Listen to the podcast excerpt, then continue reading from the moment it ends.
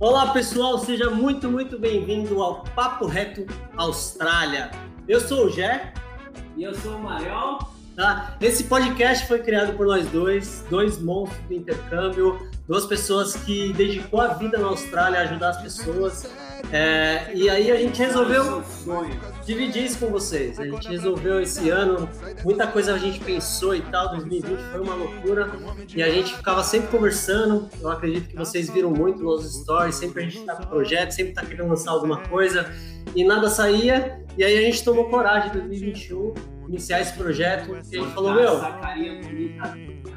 vamos ajudar a galera. Vamos ajudar a galera por quê? Porque, mano, a experiência que a gente teve, desde o que a gente passou no começo, desde o que a gente passou com a agência de intercâmbio, muitos de vocês sabem, e lá a gente teve a oportunidade de conhecer muita gente, teve a oportunidade de ajudar e ver vários casos. E aí, a galera tá chegando. E vários casos legais, então a gente quer dividir isso com vocês, quer trazer essas histórias para você que está aí no Brasil, que pretende ou pensa em vir para a Austrália algum dia, saber tudo que acontece aqui, como que é a vida, como que você tem que fazer ali no começo. E para você que está aqui na Austrália, meu, a gente vai trazer muita coisa legal também, porque um dos interessante, fala isso, Gé. Isso, muita gente interessante porque quando a gente trabalhava ali, a gente planejava o futuro da galera. Então tem muito caminho que a gente sabe que a gente está aqui agora para dividir com vocês. Vamos trazer muita gente interessante, muita gente aqui para vocês conhecer. E a ideia é vocês virem. A gente vai dar oportunidade para vocês entrar ao vivo. Se vocês quiserem, quem falar que levanta a mão quer entrar aqui, pode mandar que eu mando o link para vocês. Por quê? Eu quero ter esse bate-papo. Se entrar ao vivo, pode mandar o link na hora, que aqui ó, é reto. É reto. Curva. Se quiser falar com a gente, manda bala.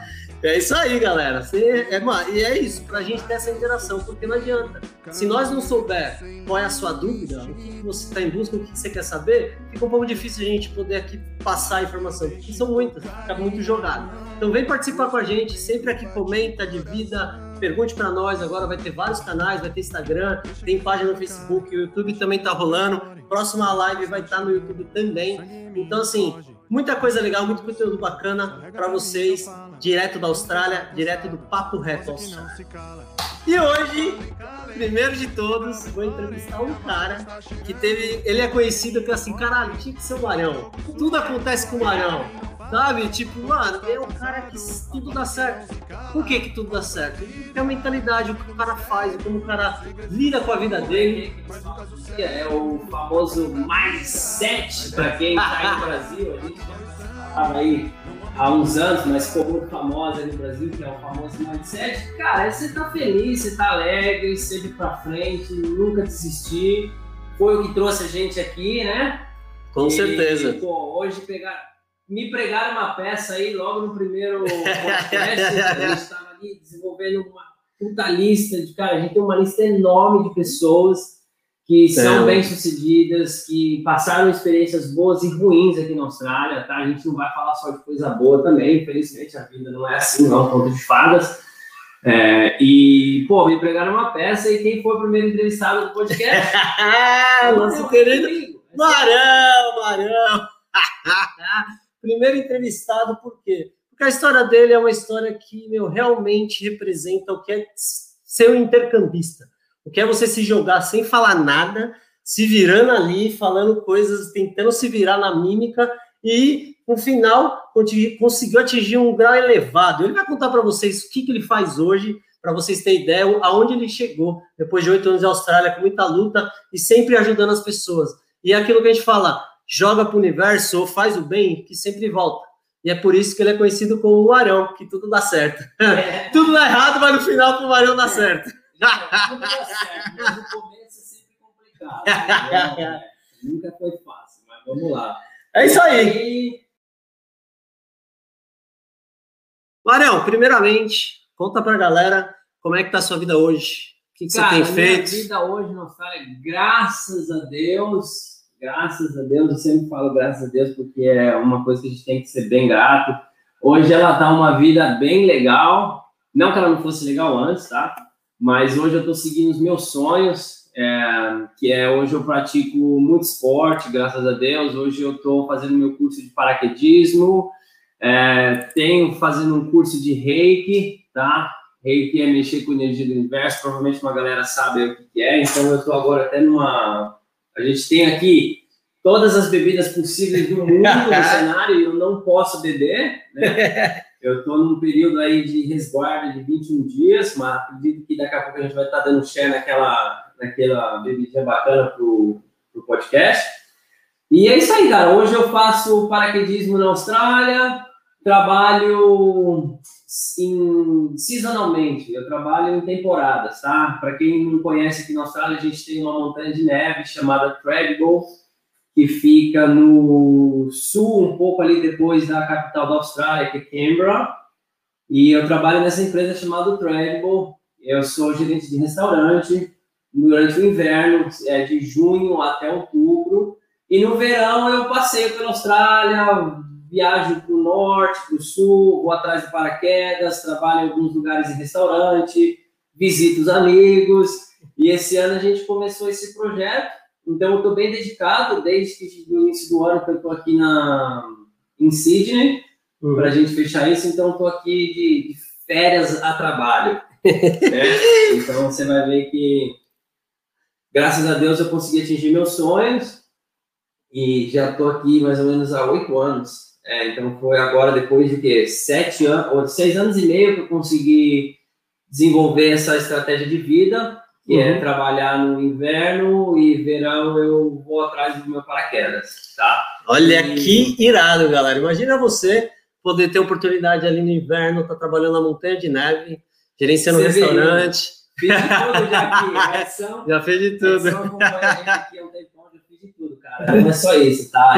Eu, hoje eu cheguei a isso, mas eu já fiz tudo que você possa Mas fica ligado, vocês vão saber de tudo, calma, galera. E é isso, mano, essa vida aí, verão, tá nos ares, nas alturas ali com paraquedas, mas como que ele chegou aqui? Vamos perguntar pro Marião. Mas antes eu quero saber o seguinte, o que, que fez você vir para a Austrália? Como que estava a sua vida no Brasil? O que que fez você tomar essa Cara, decisão ali? a minha que fez agora eu tenho que buscar lá atrás, hein, porque isso aí foi 2013. Sim. Cara, o que me fez vir para a Austrália foi a minha faculdade. Certo. Por incrível que pareça. Quem disse que faculdade não eu acredito que faculdade hoje em dia não serve para muita coisa, tá? Eu tenho essa opinião, você pode aprender muito mais fora disso e profissionalmente trabalhando, mas isso a gente deixa para depois.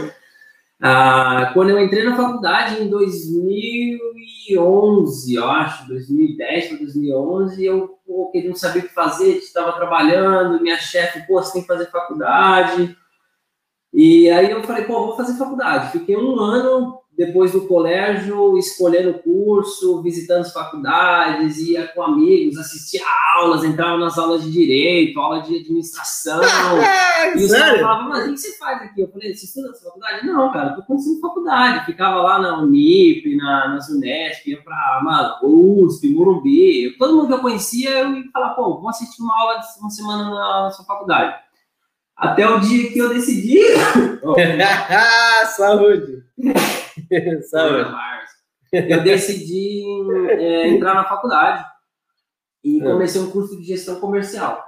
Certo. Graças a Deus eu não terminei esse curso porque tinha matemática aplicada e aí no, no primeiro semestre eu mudei meu curso para comércio exterior. E foi ali que pegou, cara, porque comércio exterior você tem que fazer comércio com países de, de outra nacionalidade, falar inglês. E meu inglês, cara, nunca foi bom. Eu não estudava inglês no Brasil. É caro estudar inglês no Brasil, é difícil, é tempo, é dedicação, é chato. E, cara, eu barrei no inglês. Uhum. Meus professores brigavam muito comigo, falavam, pô, cara, você tem que aprender inglês, você é comunicativo, você troca ideia com a galera, todo mundo aqui, meu, vai com você, você tem que aprender inglês, você vai voar. E eu ficava, ah, como é que eu vou aprender inglês? E tentava fazer curso, não rolava. E aí, por incrível que pareça, eu conheci dois, duas pessoas que foram muito marcantes na minha vida, o Ricardinho e o Flávio. O Ricardinho morou na Califórnia Sim. durante muitos anos. Se estiver assistindo nós aí, Ricardinho, um abraço para você, Flavião também. E, cara, e o Flávio morou aqui na Austrália.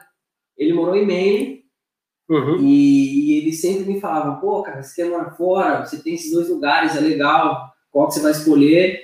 E eu comecei a desenvolver aquela história, pô, assalariado no Brasil, 19 anos de idade, nem pensava em dinheiro para poder viajar. Então demorou aí mais ou menos um, uns dois anos que eu fiquei trabalhando duro mesmo, fazendo festa, trabalhando 24 horas às vezes. Você trabalhava onde, mano? Eu trabalhava na, na TV Globo de telecomunicações. Ah, é, mano, eu já era artista, nem sabia. Era artista, ninguém sabia.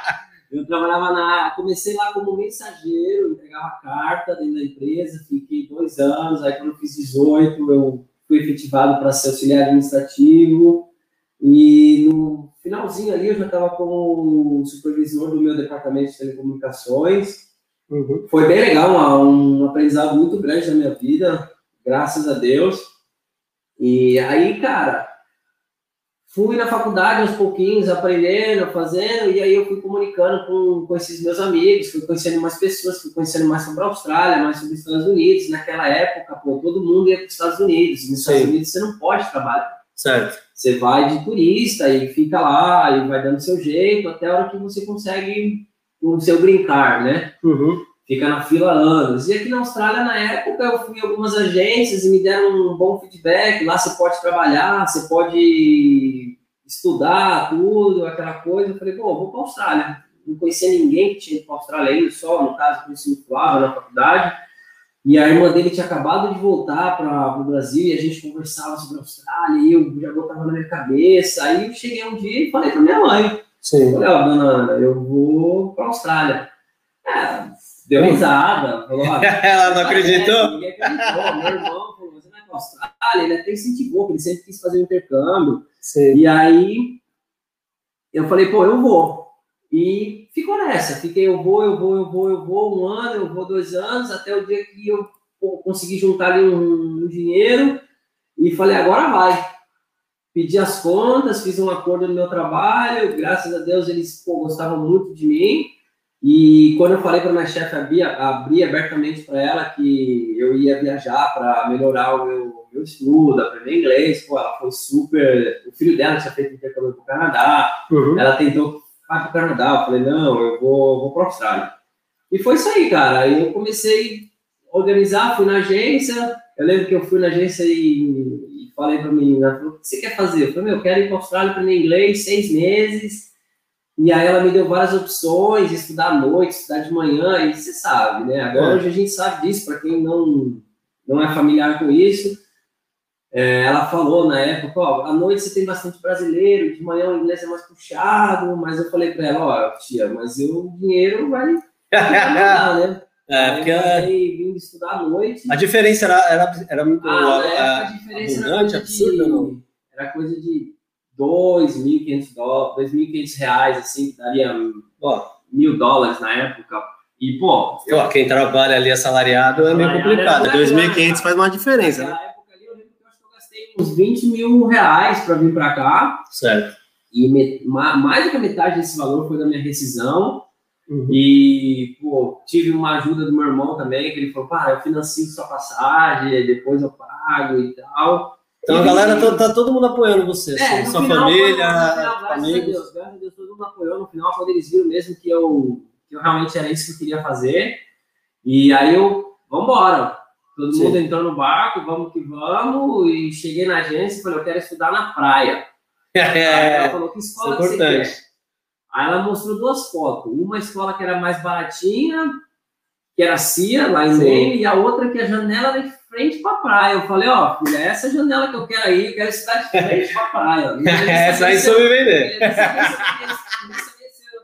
Não, eu queria estudar de frente para a praia. Sim. Pô, moro em São Paulo, mano, selva de pedra, morei lá 20 e poucos anos, eu sempre fui para a praia, sempre gostei, nunca tive oportunidade de morar na praia. Sim. Nunca tive essa liberdade no Brasil de morar na praia.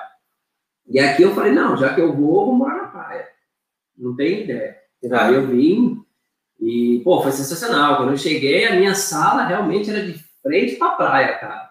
E foi aí que me, foi isso que me fez vir para cá, aprender inglês, conhecer pessoas. Eu tinha viajado com 19 anos para Argentina com dois amigos, o Guizão e o Alain. E, cara, eu fazia mímica, eu não conseguia falar com ele, porque, por incrível que pareça, a gente conheceu muitas pessoas que falavam inglês. Na Argentina. Na Argentina, e o Alain era o único falava inglês mais ou menos na época e ele ficava do meu lado, fazendo mímica. E explicando, eu senti um tradutor comigo, e aquele sentimento me, me deu um sentimento de impotência. Eu falei, como eu tô aqui, não consigo falar, não consigo chavecar as meninas. Isso é o pior. Não consigo fazer nada. E isso me deu um sentimento muito, muito forte de, de pô, impotência.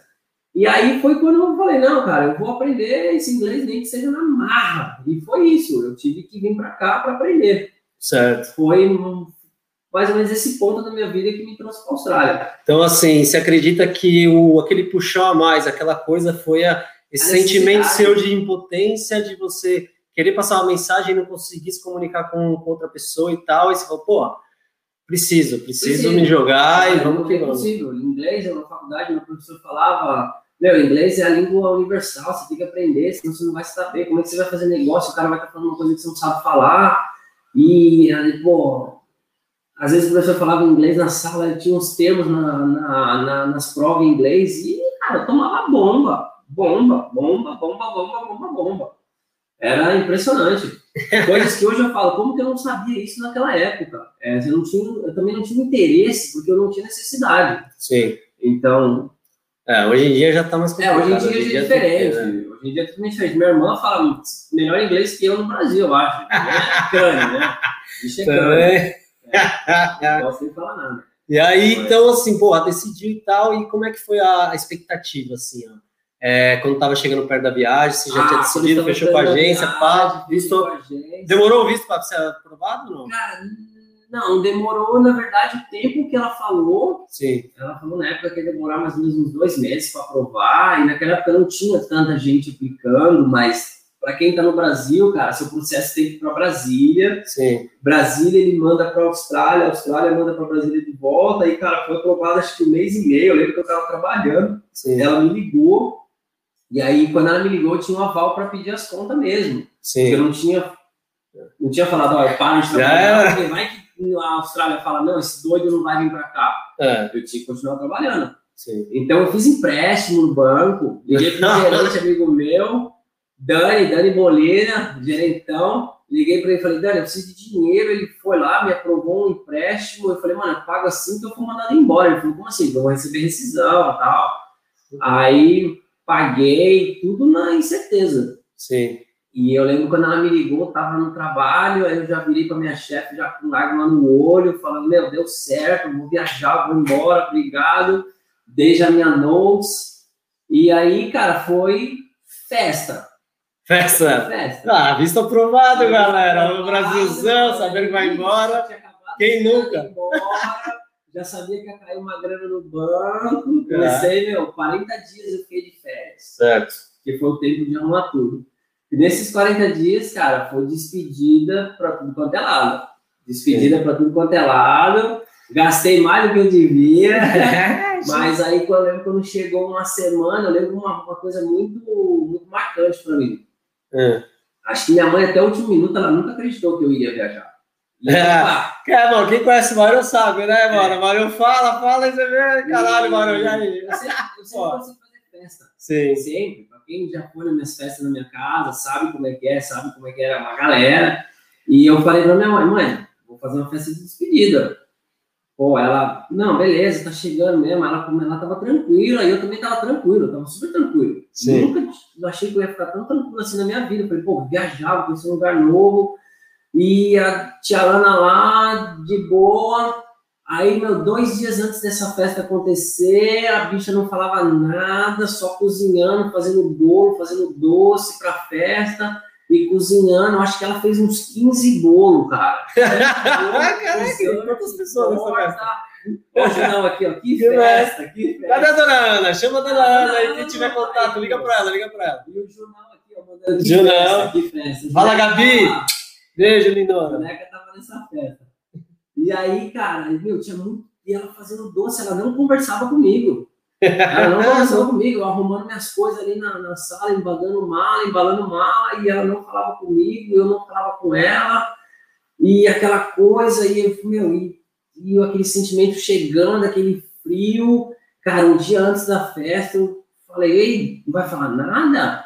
E aí a bicha chorava, e eu chorava, e não chorava. Caraca, olha, galera, até arrepia. A gente é, sabe, quem tem esse, pô, quem teve essa despedida. Eu, eu não sei, cara, o que vai acontecer. Eu lembro que eu fui. Eu fiquei de boa, Sim. tranquilo. Fiz a festa, não tive problema nenhum. Meu, meus amigos foram lá. Meu, eu lembro que eu acordei, eu não sabia nem onde eu tava. Sim. Na festa. Eu lembro que meu irmão tava desmaiado do meu lado. Imagina como eu tava nessa festa. Cara, foi muita questão, tinha muita gente na minha casa, acho que tinha umas 200 pessoas na minha casa, cara. Sim. Muita gente, tinha todo mundo no meu trabalho, faculdade, escola, amigos, família. Cara, foi muito bom.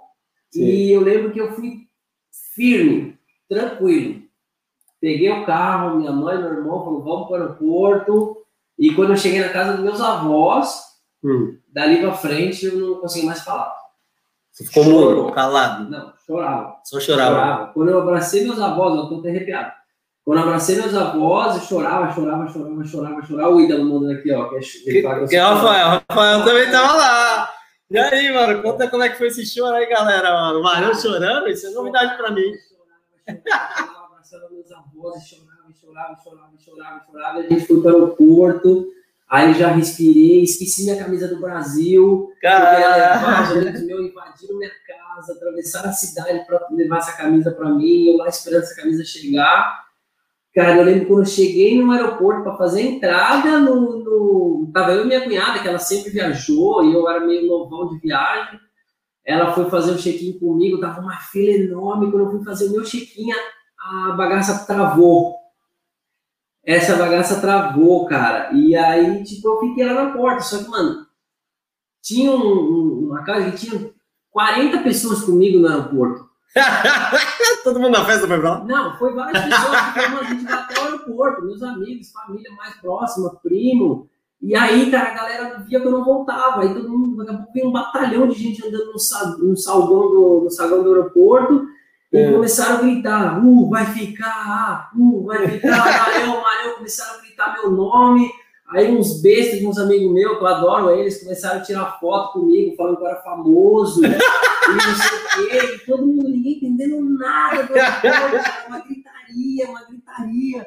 E, cara, isso foi sensacional, porque quando eu saí, me despedi de todo mundo, foi outro mais uma hora de chororô, até eu abraçar todo mundo. Pô, 40 pessoas, e, cara, imagina. No meu tinha 10, imagina 40 e ela era super, não, não vou chorar, que não sei o que, ela foi a primeira, me ficou aquela fila, quem vai abraçar ele primeiro? Ela Sim. veio, eu lembro até hoje, ela veio me abraçar, na hora que ela deu o primeiro passo, ela travou e começou a chorar, e, mano, todo mundo vendo aquilo, tipo assim, ninguém entendendo nada. Sim. E aí eu lembro quando eu entrei no aeroporto, assim, eu enxuguei a lágrima, eu olhei pra frente, assim, mano, tinha umas 10 pessoas, e aí, Mário? Oi, Mário, tudo bem?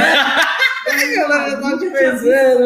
Minha vida, galera, e aí, Mário? Oi, Mário, oi, Mário, não sei o que, tá indo pra Austrália, Mário, todo mundo do meu voo já sabia que era o Mário, que era o Marião.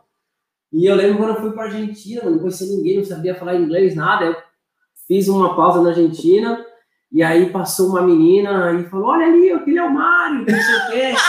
aí eu já comecei a conversar com eles, a gente fez um grupo de 12 pessoas que estavam vindo pra cá, e eu conheci uma menina chamada Ariadne. Dia, Dia! Que ela ia estudar na mesma escola que eu, no mesmo dia, na, no mesmo lugar. Aí eu, ela falou, e aí, como é que você vai para lá? Eu falei, não faço ideia. Aí ela falou, onde é que você vai dormir? Eu falei, ah, eu tenho um hotel aqui, ó. Aí eu tava anotado no hotel, Backpacker. Sim. Naquela época eu achava que o nome do meu hotel era Backpacker. E, pô, pra quem não sabe, backpacker é backpacker, é, é hostel. É backpacker é backpacker, essa não é a explicação, esse é o Marão.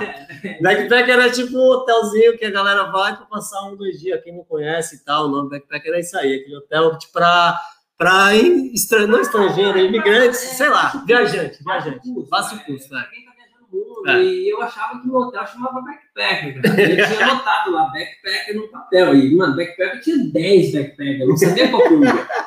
E aí eu falei, ah, tia, eu vou com você, vamos embora. Ela falou, ah, um amigo meu vai me buscar aqui, vamos embora, né? Pegamos, chegamos lá na Austrália, descemos do avião, aquele negócio, aquele aeroporto gigante, e aquela tremedeira, aquele frio na barriga. É. E vamos embora. A gente lembra que a gente pegou um trem, de, de, do trem a gente pegou o fel e eu ficava olhando aquela ponte maravilhosa, aquele Opera House, eu falava, nossa, eu tô aqui, parece que eu tô um sonho. Chovendo, eu parecia um moleque bobo lá fora do, do ferry. Ferry é um barco que leva você até onde vem. E é, lá. Sabe como eu chamava isso, galera? Muita gente Nossa. vai lembrar. Não, eu chamava Farrell. Farrell. A, a Dani, quem conhece minha esposa, ela me zoou até hoje. É. Eu chamava Farrell, Farrell. O que pode é. Farrell? É ferry. É o barco que traz da cidade para Maine. Para Maine. É. península de Maine, né? E, pô, foi irado. Fiquei lá na chuva, tirando foto com o celularzinho velho que eu tinha na época. Foi irado. Até lembrar me dá essa emoção Sim. de volta. Foi muito bom, cara. Teve algum momento assim no voo, eu falo porque é uma, vocês não sabem a história, mas assim, no voo foi uma parte muito importante da minha vida. Mas você teve esse contato com a galera. Já durante o voo no avião, você veio conversando com a galera. Você não teve um momento que você estava sozinho? Tive, eu tive uma história muito De reflexão, assim. De reflexão, sim, porque todo mundo dormia. Sim. Voo. Pô, eu vim pela Aerolinhas. Aerolinhas da Legenda, finada, afinada. Finada Aerolinhas. Eu vim para um voo, acredito ou não, o voo que eu fui tinha um telão no meio, uhum. era um, um filme a cada uma hora. Quando o filme acabava, tinha a tela lá do avião passando em cima do oceano, que ele nunca mudava de lugar. E parecia ônibus, porque a cada 10 bancos tinha uma televisãozinha que abaixava assim, ó. Sim, então, nossa, naquela época nem tinha ainda tinha, a TV para cada um. Caraca, quantas horas de voo mesmo lá do seu? Quase 20 horas no avião, cara. Sim. Foi ridículo. Caraca. E a menina do meu lado era uma carioca, lembro dela até hoje, Ju. Ela tomou vários Dramin e não deu nem para me dar nenhum, porque ela tomou tudo. E ela dormia, cara. Eu acordava ela só na hora do, da comida. E tinha hora que eu ficava sozinho. Porque todo mundo dormia e aquela luz apagava e eu sou uma pessoa sou agitado. Não, e eu ficava, cara, igual que eu vou? Mário agitado? Eu, eu vou chegar aqui, eu ficava pensando, pensando na minha família, e às vezes vinha vontade de chorar, aí eu levantava, ia comer um lanche, acho que eu comi uns 10 lanches. E aí eu comecei a fazer amizade com a Zero Moça, falando um portunhol. E aí, antes de desembarcar, eu falei, ah, vou pegar o último lanchinho ali. Aí já começa aí minha vida na Austrália, né? Eu fui pegar um lanchinho. Quando eu tava lá, uma tiazinha que tava sentada na primeira fila, ela levantou, olhou pra gente, na hora que ela foi abrir a boca, cara, a bicha empacotou, desmaiou, caiu que nem uma pedra no chão do avião. Como assim, mano? E eu comendo um lanche, eu já fiquei assustado, aí já começaram a ver médico no avião, já fecharam as, as cortinas, e eu lá dentro, e o cara tentando falar comigo, e eu não conseguia falar nem espanhol, nem, nem portunhol, e a tia tremendo lá no chão, eu falei, mano, nem pisei na Austrália, eu já vou pra vou ser preso, não sei o que aconteceu, ninguém falava comigo, aí já abriram a mala de emergência, já começaram a socorrer a tia. Caraca, velho! E aí já me deixaram preso nessa salinha lá com ela, e eu virei meio que testemunha do que estava acontecendo. Ah, da é que no arão iniciando lá atrás. caiu em cima de mim, cara. Eu lembro que eu rasguei minha, minha calça na, na porta do, do negócio, eu acho que saiu aí. E foi isso daí, cara. Já começou assim, turbulência. E aí a tia passou mal, aí depois deram um presentinho pra gente, um reloginho da, da Aerolines, que a gente ajudou lá a socorrer a mulher e tal. E foi, cara, começou nessa loucura. No avião eu tive vários momentos de, reflex, de reflexão, o que, eu ia fazer, o que, eu tava fazendo aqui. Vai falando, vai falando. E, pô, não sei se tá é, problemas técnicos aqui, galera. É isso aí. Tá quente demais, é, tá Mas... Manda aí, que, lá, que pra mim a tela, a tela tava.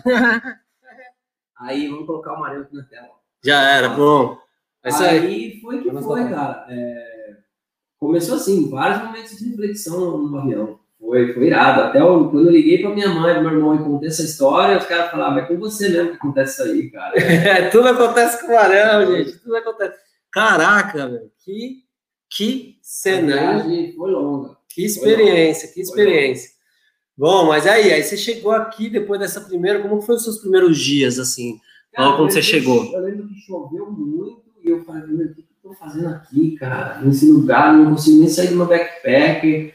Eu lembro que eu cheguei... Você encontrou o backpacker no final é, das contas? encontrei o backpacker, que eu tava andando na rua, e aí eu encontrei um cara, o cara olhou pra mim, aí eu olhei pra ele, aí ele ficou, eu tava lá, vi um nome escrito backpacker, assim, eu falei, acho que esse é meu hotel, né, mas aí eu cheguei lá, Aí o cara na porta olhou para mim, aí eu, hey, help, help.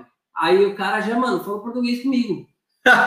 Aí ele falou, pô, você é brasileiro? Eu falei, pô, graças a Deus, eu nunca achei que eu, achei um brasileiro. nunca achei que eu ia achar um brasileiro em Maine. pô, logo vai saber que, mano, só tem brasileiro em Maine, né? E aí o cara um gaúcho, me ajudou pra caramba. Trocou ideia comigo, me levou no backpacker, e eu lembro que eu chegava lá, a mulher falou, ah, você quer? Eu falei, ó, me, me, me.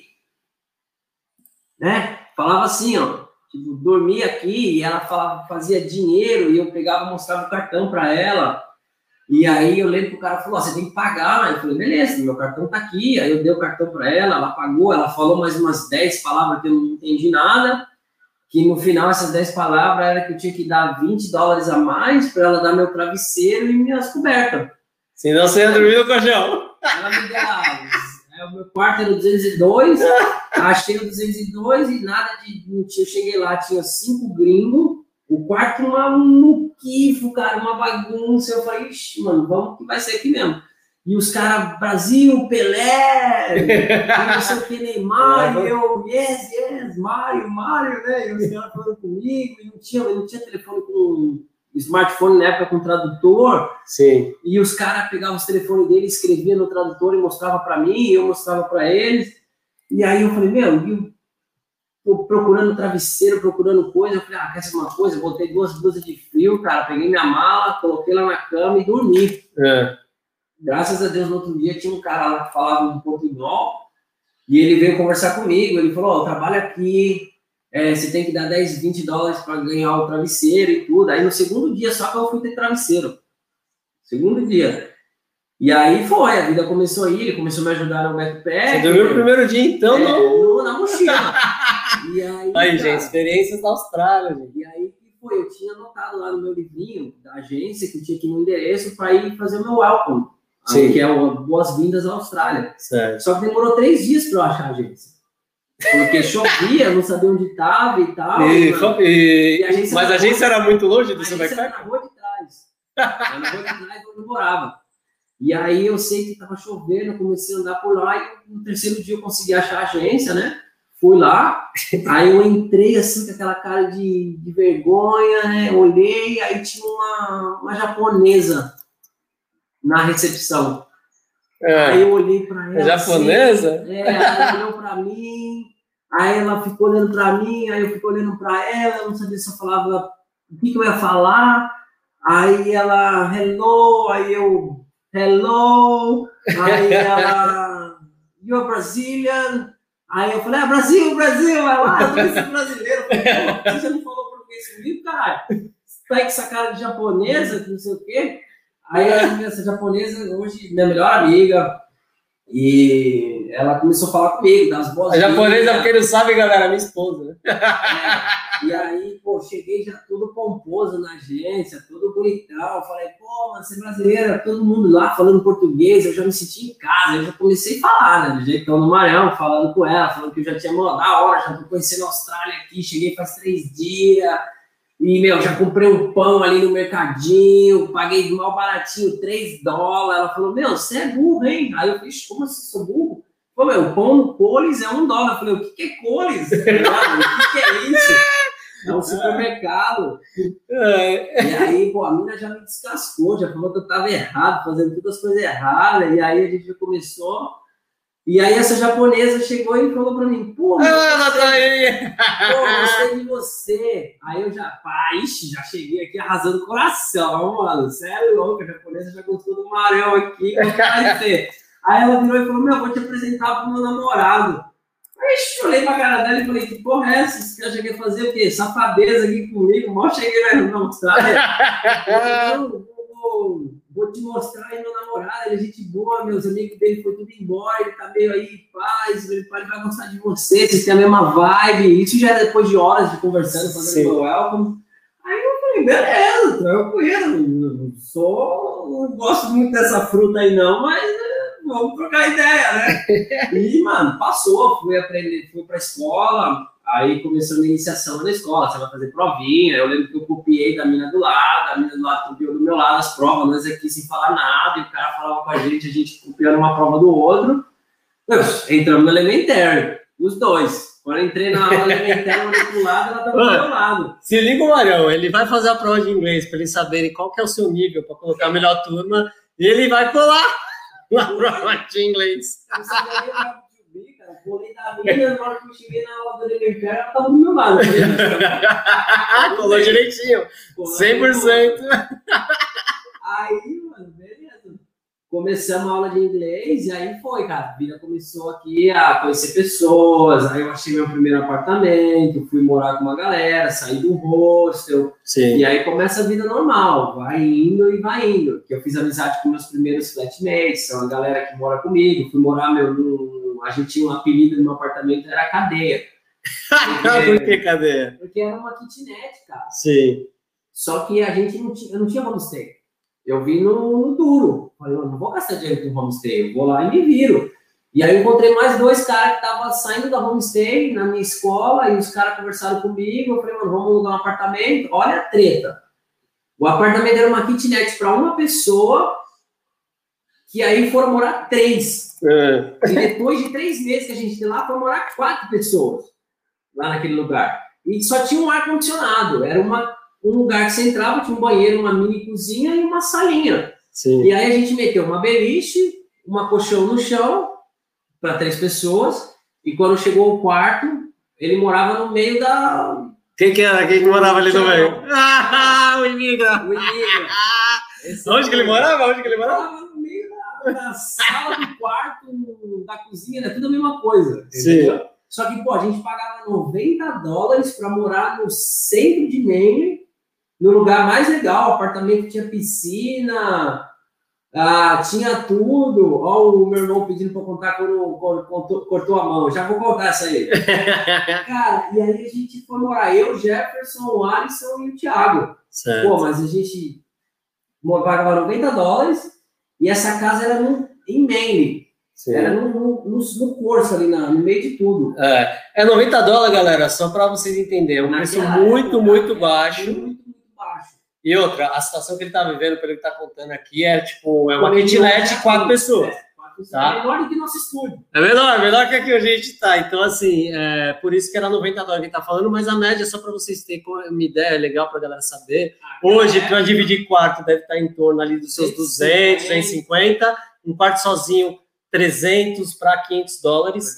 Em Maine, é um lugar que a gente tá E falando, aí a tá? gente dividia uma kitnet que a gente pagava 360 em quatro. Aí, ó. 90 dólares, mais as contas. Sim. E eu morava com o Alisson, né? O famoso negão. O bicho é maior que eu, dois metros de altura, mas era um bebê falando. O Mario. É muito gente boa, coração maravilhoso. O Jefferson também, são meus irmãos da Austrália. Quem mora fora do Brasil sabe que são É. praticamente a sua família. A, a história que eu lembro dele é o dia que eu conheci o Marão. Você lembra o dia que nós se conhecemos? É, na praia. Foi assim, né? A japonesa, né? Colei na praia, né? A japonesa veio com essa mesma história, então eu vou contando lá da história ali.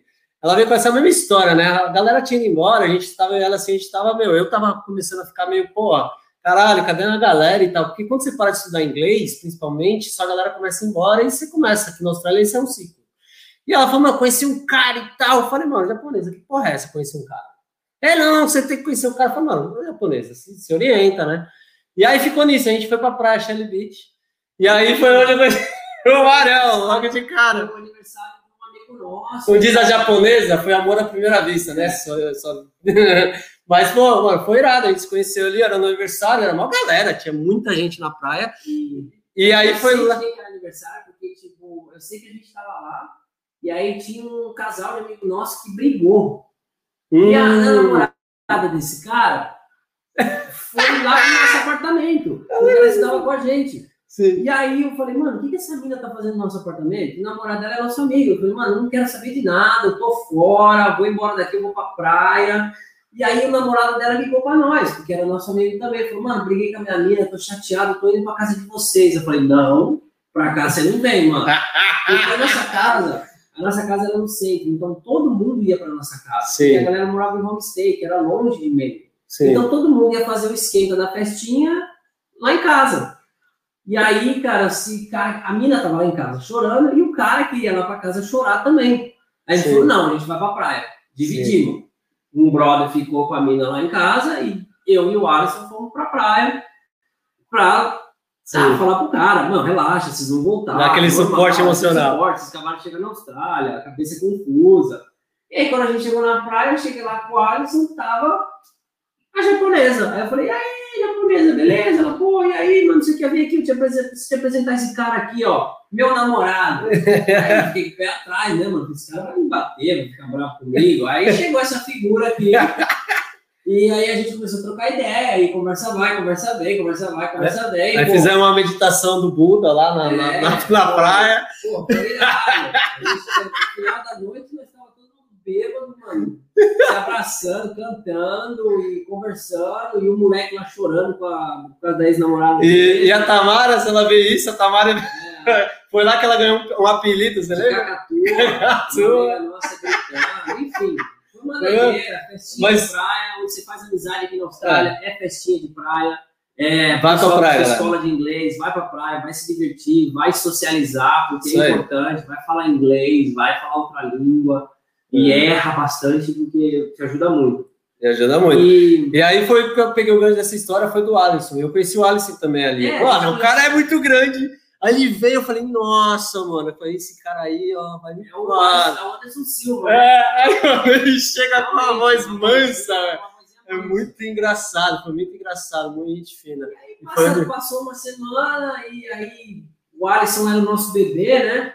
Em casa, porque a gente cozinhava para ele, fazia as coisas para ele e tal, aí beleza.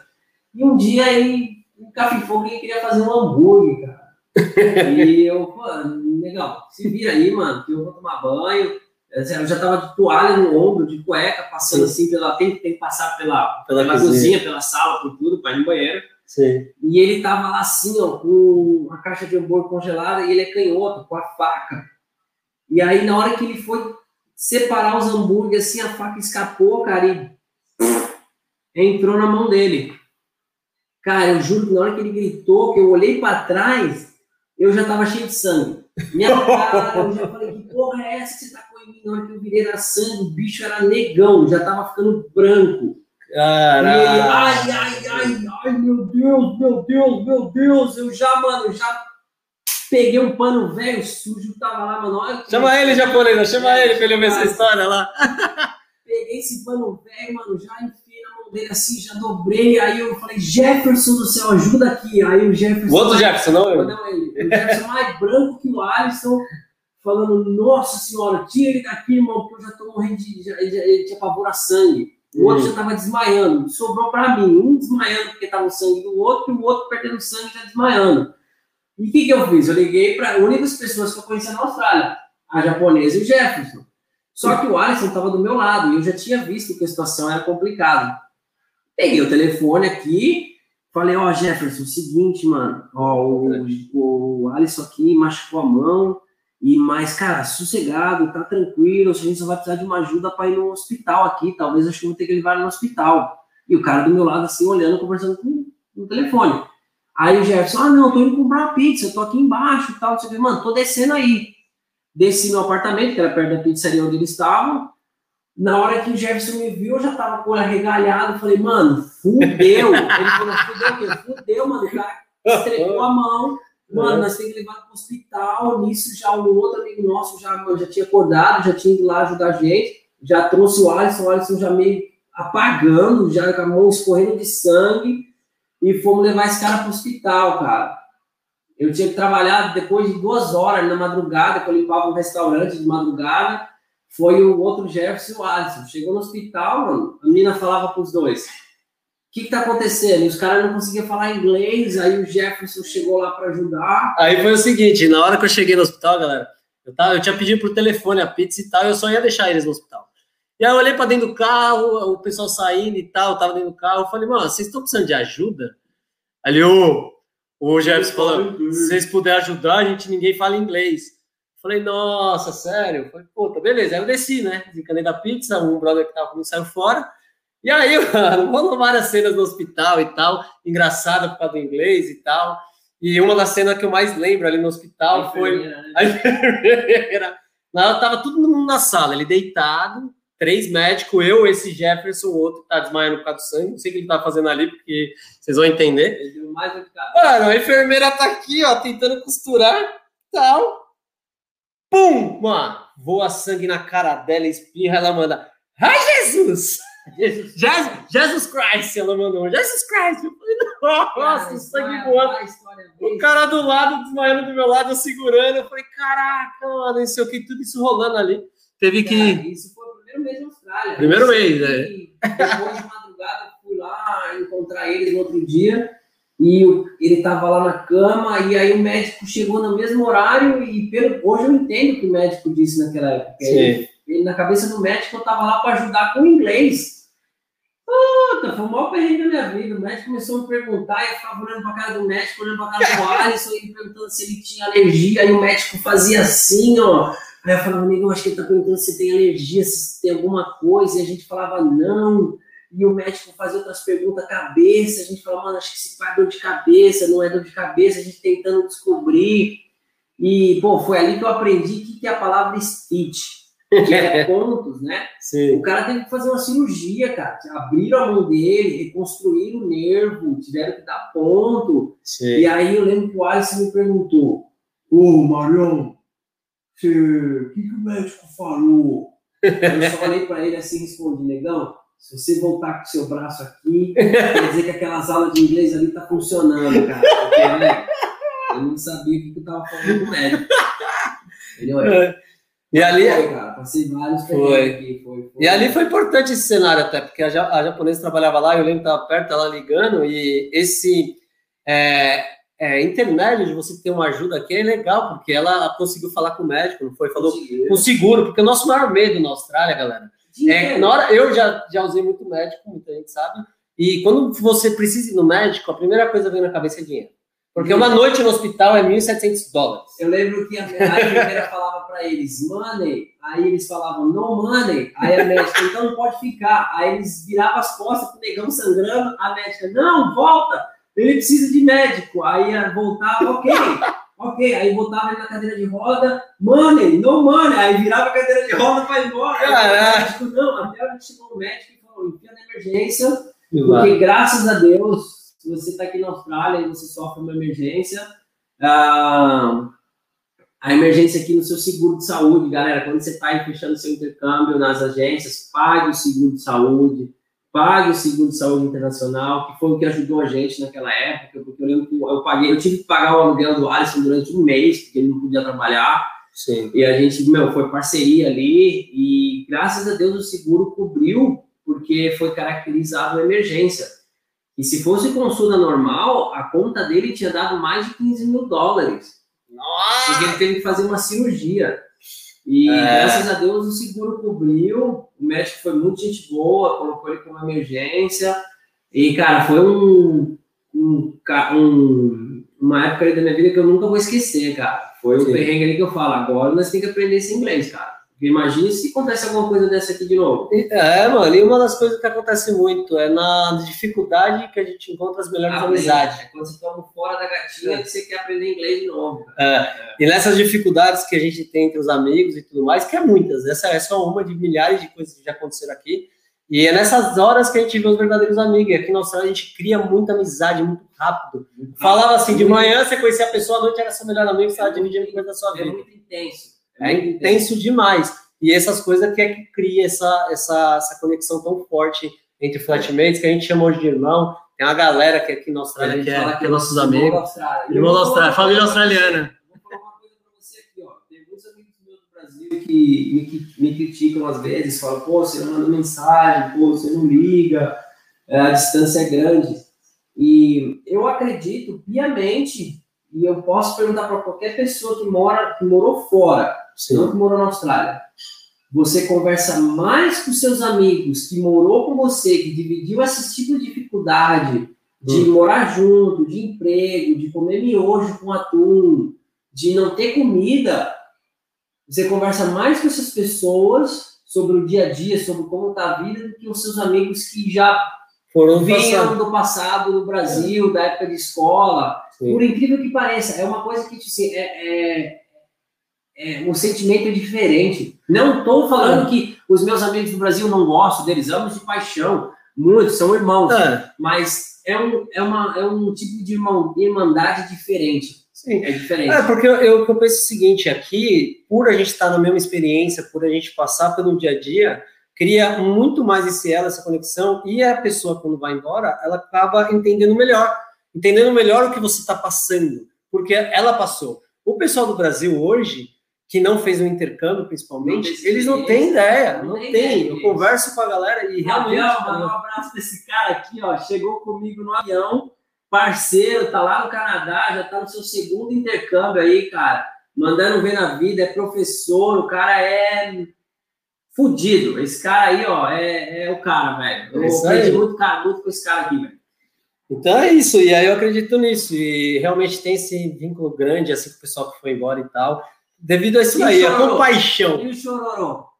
Cara, vou contar uma coisa pra você aqui, ó. Aqui você tem seis meses, cinco meses e meio de felicidade. Sim. Felicidade pura. Pura, velho. É balada, é festa, é amizade, amigo, até a hora que você chega na, na última semana de aula do seu inglês, aí está aquela coisa de renovar vistos. Aí, seu, aí você, aprende, você, aprende a dor da palavra chamada farewell. Farewell.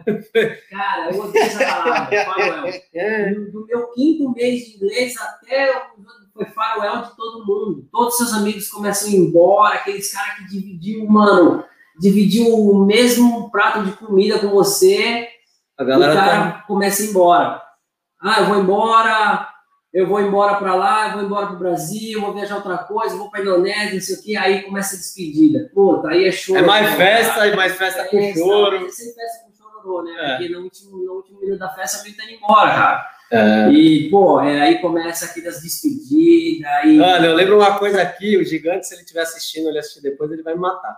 Mas é, eu fui a primeira pessoa da nossa galera, eu vou Já contar na minha história, que decidi ir embora e apliquei turista e tal, vou contar na próxima semana, mas Aí, eu lembro de uma, uma, cena, eu, a japonesa e o Caião gigante no Stênin, a gente chorava que nem criança, porque eu tinha decidido ir embora, tinha aplicado, e aí tinha sete meses de Austrália, foi, não, tinha dez meses, era, eu tinha renovado para inglês, era depois que eu acabei meu, meu ciclo do inglês. E é isso mesmo, é um sentimento, é uma dor, assim, porque, meu, mais forte até do que a galera quando a gente, para mim, foi no Brasil e tal, e porque, mano, porra, a pessoa tá indo embora, você tá deixando toda essa vida, tudo que você viveu, e você, porra, acabou. E foi, foi sinistro, foi sinistro. E pegando isso daí, é, é o farewell, é uma palavra que dói. É e aí são todas essas emoções da Austrália, e aqui a sua vida, eu sempre falei para todos os meus estudantes, todas as pessoas que. Porque quando a gente trabalha em agência de intercâmbio, você não é só um, um agente de intercâmbio, você é é coach, você é psicólogo, psicólogo você, você é o melhor é amigo, amigo pai, você é pai, você é mãe, você é irmão, você é hater, as pessoas te, te amam, as pessoas te odeiam. Ah, tem gente que vai na agência para conversar, para tomar café, para chamar para almoçar. falando nisso, falando nisso, já que a gente vai entrar no papo da agência, conta pra gente assim, ó, passou esse tempo e tá, vamos dar uma aceleradinha na história, galera. É, como é que foi para você trabalhar na Information Plus? Como foi o processo?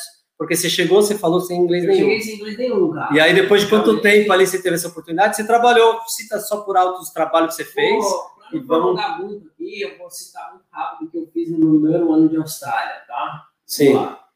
É, fui faxineiro de restaurante de madrugada. Sim.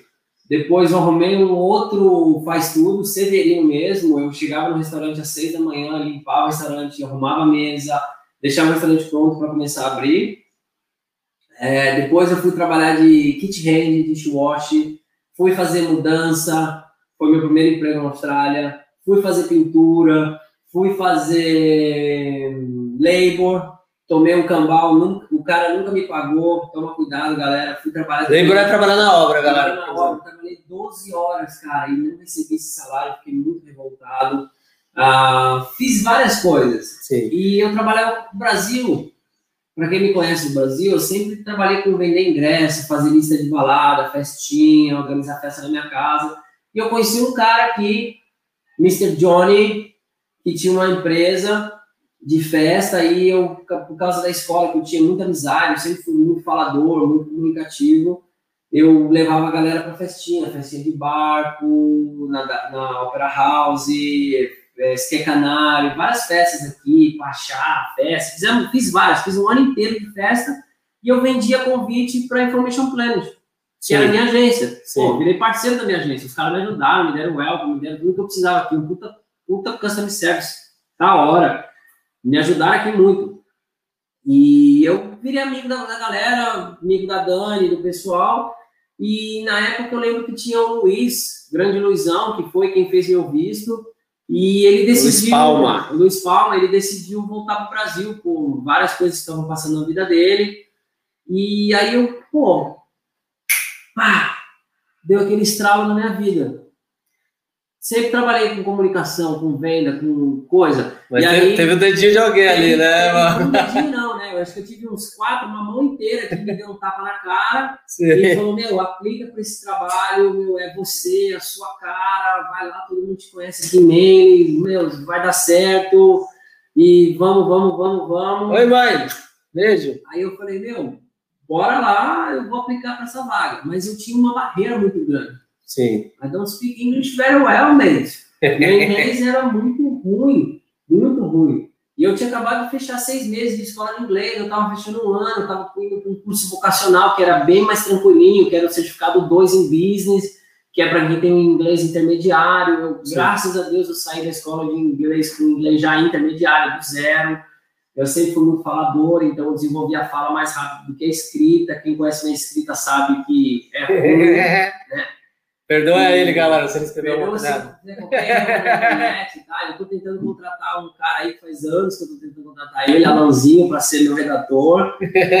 E, E aí teve essa e barreira aí ali. teve essa barreira do inglês. Esse foi o maior, você acredita, o maior receio ali na hora de aplicar para a Não era vaga? aplicar, foi o único receio, porque eu, eu era muito, eu, sou, eu sempre fui muito confiante Sim. pra tudo. Só para vocês entenderem a vaga que a gente está falando, galera, era para trabalhar no escritório de Manly, Isso. E- para ser consultor, consultor de intercâmbio. intercâmbio. É, é realmente ver o processo inteiro da pessoa, analisar o que ela quer, sonho e tal, e programar o futuro dela aqui na Austrália, fazer tudo. Essa era a vaga que estava ficando aberta. Né? Eu tinha que mandar e-mail para imigração. E para ser mais difícil, como que é o Marão, a vida do Marão não é fácil, eu fui aplicar para uma vaga que eu tinha que falar com pessoas do mundo inteiro. Sim, Porque a agência tinha uma central na, na City e uma central em Maine na praia.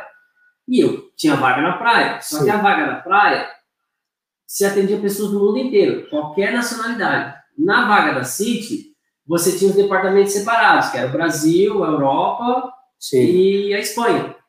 Então, quem trabalhava no departamento do Brasil falava português o dia inteiro. Sim, meu Só caso, galera. Só como eu trabalhar em Maine, eu tinha que falar inglês. Também. E aí né? também, inglês e português. E o público português era muito grande, mas eu tinha que falar inglês. Sim. Telefone, mandar e-mail para imigração. E minha chefe era uma italiana, Sim. que ela falava português. Tá? Ela era, era fluente em português, inglês, é, espanhol, ah, italiano, que é a língua dela, e a desgramada ainda fala, fala francês. né? Sim. E, e eu falei, pô, vou falar português com ela na entrevista. Sim. Tranquilo, vou assistir, tranquilão, mas mesmo assim eu já fui no YouTube, fiquei lá olhando como é que era, falava entrevista em inglês, aí os caras falando a primeira frase, tell me about yourself. Me fala de Me você. Fala de você. Treinei. Mario, blá blá blá. Na época, 24 anos e old, darará. Eu tava com a frase na cabeça. Aí fui fazer a entrevista. Cheguei lá, tinha ela e uma outra já asiática. Aí eu falei, mano, travei, né, mano? Já comecei a suar, já comecei a ficar desesperado, já aquela pizza embaixo do braço. Aí a galera, meu, fica tranquilo. Pô, minha primeira entrevista em inglês, eu acho que foi a minha primeira entrevista da vida, porque eu nunca fiz entrevista para um emprego. Sempre tipo, foi indicação, alguma coisa, aquele famoso QI, né? E aí, beleza, aí eu sentei ali já suando, a mão suando, tá ligado? Eu já sabia que tinha pessoas que falavam inglês fluente fazendo a entrevista, e só que eu já tinha aquele, umas pessoas olhando por trás de mim na agência, que era a sua esposa, mais o Andrezinho, mais uma galera que já me conhecia, porque eu já trabalhava junto em parceria com a agência. E eu também, trabalhava lá na City. tá todo mundo ali. Vamos lá. Aí falei, tô preparado, né, mano? Primeira pergunta que ela fez, ela fez totalmente diferente do Tell Me About Yourself. Ela me perguntou outra parada. Aí o chip travou. Travou, eu comecei a falar em português, em inglês, e ela olhando pra minha cara, eu falei, mas ela tá me olhando assim, não tô falando certo. e eu engasgando, aí até a hora que a Helena, a Helena, que foi minha chefe, chegou e falou, relaxa, tranquilo, ela falou comigo em português, me deu uma água, aí a PEG, para piorar... A asiática era a PEG, A né? asiática era a PEG. Era a né? gerente geral da era agência. asiática, né? Australiana, mas É. era descendente Era a, a fisionomia, né? a moça dela era asiática. Ela foi e falou pra mim em português, tá nervoso, é? Aí, na hora que ela falou isso em português, aí eu travei. Eu falei, mano, você fala português? Aí ela, não, não, não, não, I don't speak Portuguese. My husband is a Brazilian. Sim. Aí eu falei, nossa, mano. aí Tipo, tá, o, mas o marido dela, o marido o dela marido que era, que era Eu que brasileiro. a entrevista que era pra durar 30 minutos, durou uma hora e meia. Minha dificuldade de falar inglês, mas por algum motivo, acho que alguma coisa tocou ela e ela gostou de mim. Ela falou, pô, legal, bacana, gostamos de você. E aí ela me aprovou para a segunda entrevista. Certo. E aí eu recebi uma ligação do André, que era o gerente de vendas da equipe toda, geral, da Information Planet. Ele falou comigo em português, ele falou, mano, vem fazer uma entrevista comigo aqui na cidade, a gente vai fazer, se for para a entrevista 2. Aí eu já liguei pro Jeff, liguei pra Dani, já felizão, já, mano. Falei, meu, vou fazer entrevista com o André, os caras, relaxa, o André é brasileiro, vai ser de boa. Aí fui lá, mano, mais tranquilão pra entrevista. Na hora que eu cheguei na City, um puta prédio gigante, um monte de gente. E eu falei, meu, beleza, um monte de gente de várias nacionalidades. Na hora que eu entrei na sala da entrevista, uma loira de cabelo encaracolado, da República Tcheca, começando a falar, e aí ela olhou, hello, aí eu já, mano, voltou aquele desespero. Eu falei, meu, quem é essa pessoa que vai falar comigo? Renatuska. Renato. Aí o André já chegou, já botou a mão no meu ombro, falou: relaxa, a Renata vai ficar aqui, mas pode falar em português comigo, vai falando inglês. E aí foi, cara, foi instruindo a entrevista, aí eu contei para ele toda a minha, minha trajetória de vida, ele já sabia do, como que eu era, e já tinha feito um, um, um briefing com a, com a galera anterior da minha entrevista, ele já sabia que eu ia ter uma dificuldade do inglês, Sim. e aí foi, eu lembro que acabou a entrevista, foi mais tranquilo, eu desenvolvi mais o inglês, fui falando mais tranquilo, já tava já com aquele... A segunda vez é sempre mais fácil, né? Sim. E aí foi. Ah, fiz a entrevista, depois eu tive que fazer um teste de numeração da personalidade. Aí o cara, não relaxa, o teste vai ser em português. É, ninguém achou o teste em português. Acabei tendo que fazer o teste em inglês. Pá, até hoje eu acho que minha numeração lá foi errada. Eu acho que eu falei número 8 e hoje eu acho que eu fui número 7 ou 6. Sim. E não sei se isso influenciou na minha contratação ou não, Sim. mas foi muito engraçado. É, galera, na minha, assim, fique sabendo. Aí, a minha primeira entrevista eu não passei Depois de três dias, me ligaram, eu tava trabalhando, limpando o chão no restaurante, meu telefone tocou, aí veio a menina falando lá em português, ó, você é o Mário, tudo bem? Eu falei, sou eu. Você foi aprovado na Information Planet. A gente quer você aqui semana que vem, já pode começar pro treinamento. Eu já comecei a gritar no restaurante, os caras aqui foi, eu acabei de ser contratado, da hora, vou trabalhar Vamos por em escritório! no escritório, No escritório. Austrália, vou agora É. meu, ferrado, já liguei pra família, tudo. Sim. Aí ela falou, só que tem uma coisa. Quando eu fui fazer minha assinatura do Mas antes de falar isso, galera, é, eu não sei se eu contei pro Mário como é que foi essa cena, mas existe um caso muito, um momento muito forte para mim ali, que eu lembro que eu estava trabalhando, eu trabalhava no escritório da City, e foi bem assim. O que aconteceu ali na entrevista? O Mário estava competindo com outro cara, que era o cara que falava inglês fudido, o cara tinha feito intercâmbio no Canadá, tinha uma puta experiência. Depois tal. eu comento sobre isso. também. É. E tinha o Marião. Eram os dois que estavam competindo, tá ligado? E aí, o que acontece? Tudo estava indicando para esse rapaz, devido ao inglês, porque para eles ali no momento era importante o inglês. Porém, galera, mainly naquela época eu sabia de tudo, sabia o que acontecia na empresa, mainly não estava andando muito bem. Tá, galera, o feedback não estava eh, sendo positivo porque eu comecei a receber clientes de mainly, eu não podia atender a galera de mainly por, por, por competição de mercado e tal, da mesma agência, mas são metas diferentes e tudo mais, eu não podia atender a galera de mainly. Então, assim, eu comecei a ter esse feedback. E aí, o que acontece, galera? É, eu vendo essa situação, o Marião lá na entrevista e tal, os caras pendendo para ele, eu falei, mano, quer saber de uma coisa? Eu vou falar com a gerente geral. Porque, meu, ela sempre me ajudou, pegue, Peguita, você vê algum dia alguém te falar, meu, muito, muito obrigado por tudo que você fez nas nossas vidas. Você foi uma peça-chave. E aí eu sentei com ela e eu lembro que eu fiz assim, ela tava sentada, eu abaixei do lado dela, eu falei, pegue. No meu inglês também, que não era muito melhor, eu falei, olha, Eu sei que tá rolando essa entrevista, eu sei que tá quase nos finais e tal, e eu moro em Mengo. E eu queria dar minha opinião, se você quiser ouvir. Foi assim, só se você quiser ouvir, eu queria dar minha opinião. Ela, nossa, por favor, pegou assim, e eu falei para ela, falei é o seguinte, ele precisa de um cara pai, um cara que é amigão, um cara que vai abraçar a galera. Ele tá precisando dessa figura, que ainda tá perdida. A galera tá falando que o pessoal lá não tá com essa, esse abraço e tal. As duas pessoas que tem, um rapaz eu conheci e eu não achei que ele seria esse pai. Ele é um cara tal, ele é estudar, tem inglês, mas eu acho que ele ia ser um cara meio gelado para Mene agora. Contrapartida do Marião, é um cara que conhece isso, isso, isso, aí vendi o Marião, né? Porque vendas a gente sabe bem, né? Falei tal, tal, tal, o Marião é isso. Então eu acredito que vai ajudar muito bem nesse ponto de vista hoje. Eu sei que o inglês é uma dificuldade, mas eu acredito que mesmo assim vai vender, vai crescer se você confiar nele. E eu tô dando minha mão ao fogo, minha palavra aqui, que, mano, confia que vai. Isso foi no dia que foi essa decisão. Eu conversei com ela de manhã. E aí o Marião recebeu essa ligação. Não sei se influenciou ou não. Ela não tinha me falado qual que ela ia fazer ou não, mas foi naquele dia eu sabia que eles estavam mais pendentes pro outro, mas poderia também não, mas foi um caso que eu achei foi que foi muito legal, velho. Depois de um ano, mais ou menos, um ano e meio, esse rapaz que fez a entrevista, eu fiz o visto dele. Ah. eu apliquei o visto dele. Que irado. E eu lembro que ele, eu lembro quando ele olhou para minha chefe, que ele fez a entrevista com a minha chefe, depois que eu apliquei o visto dele, ele lembra que ele virou a cadeira para o lado e falou assim, Helena, você fez a escolha certa. Olha, você fez a escolha certa. O cara, ele realmente, cara, conheço ele, amigo até hoje. E, cara, ele virou, ele virou e falou: você fez a escolha certa, porque eu não seria essa pessoa que ele está sendo hoje. Sim. E, cara, foi uma coisa que tocou muito para mim. Eu falei, pô, continua sempre sendo como que eu fui, como que eu sou. Irado. E eu lembro que quando eu entrei na Information Plant, pisei lá dentro para assinar o meu contrato, a primeira coisa parecia um exército.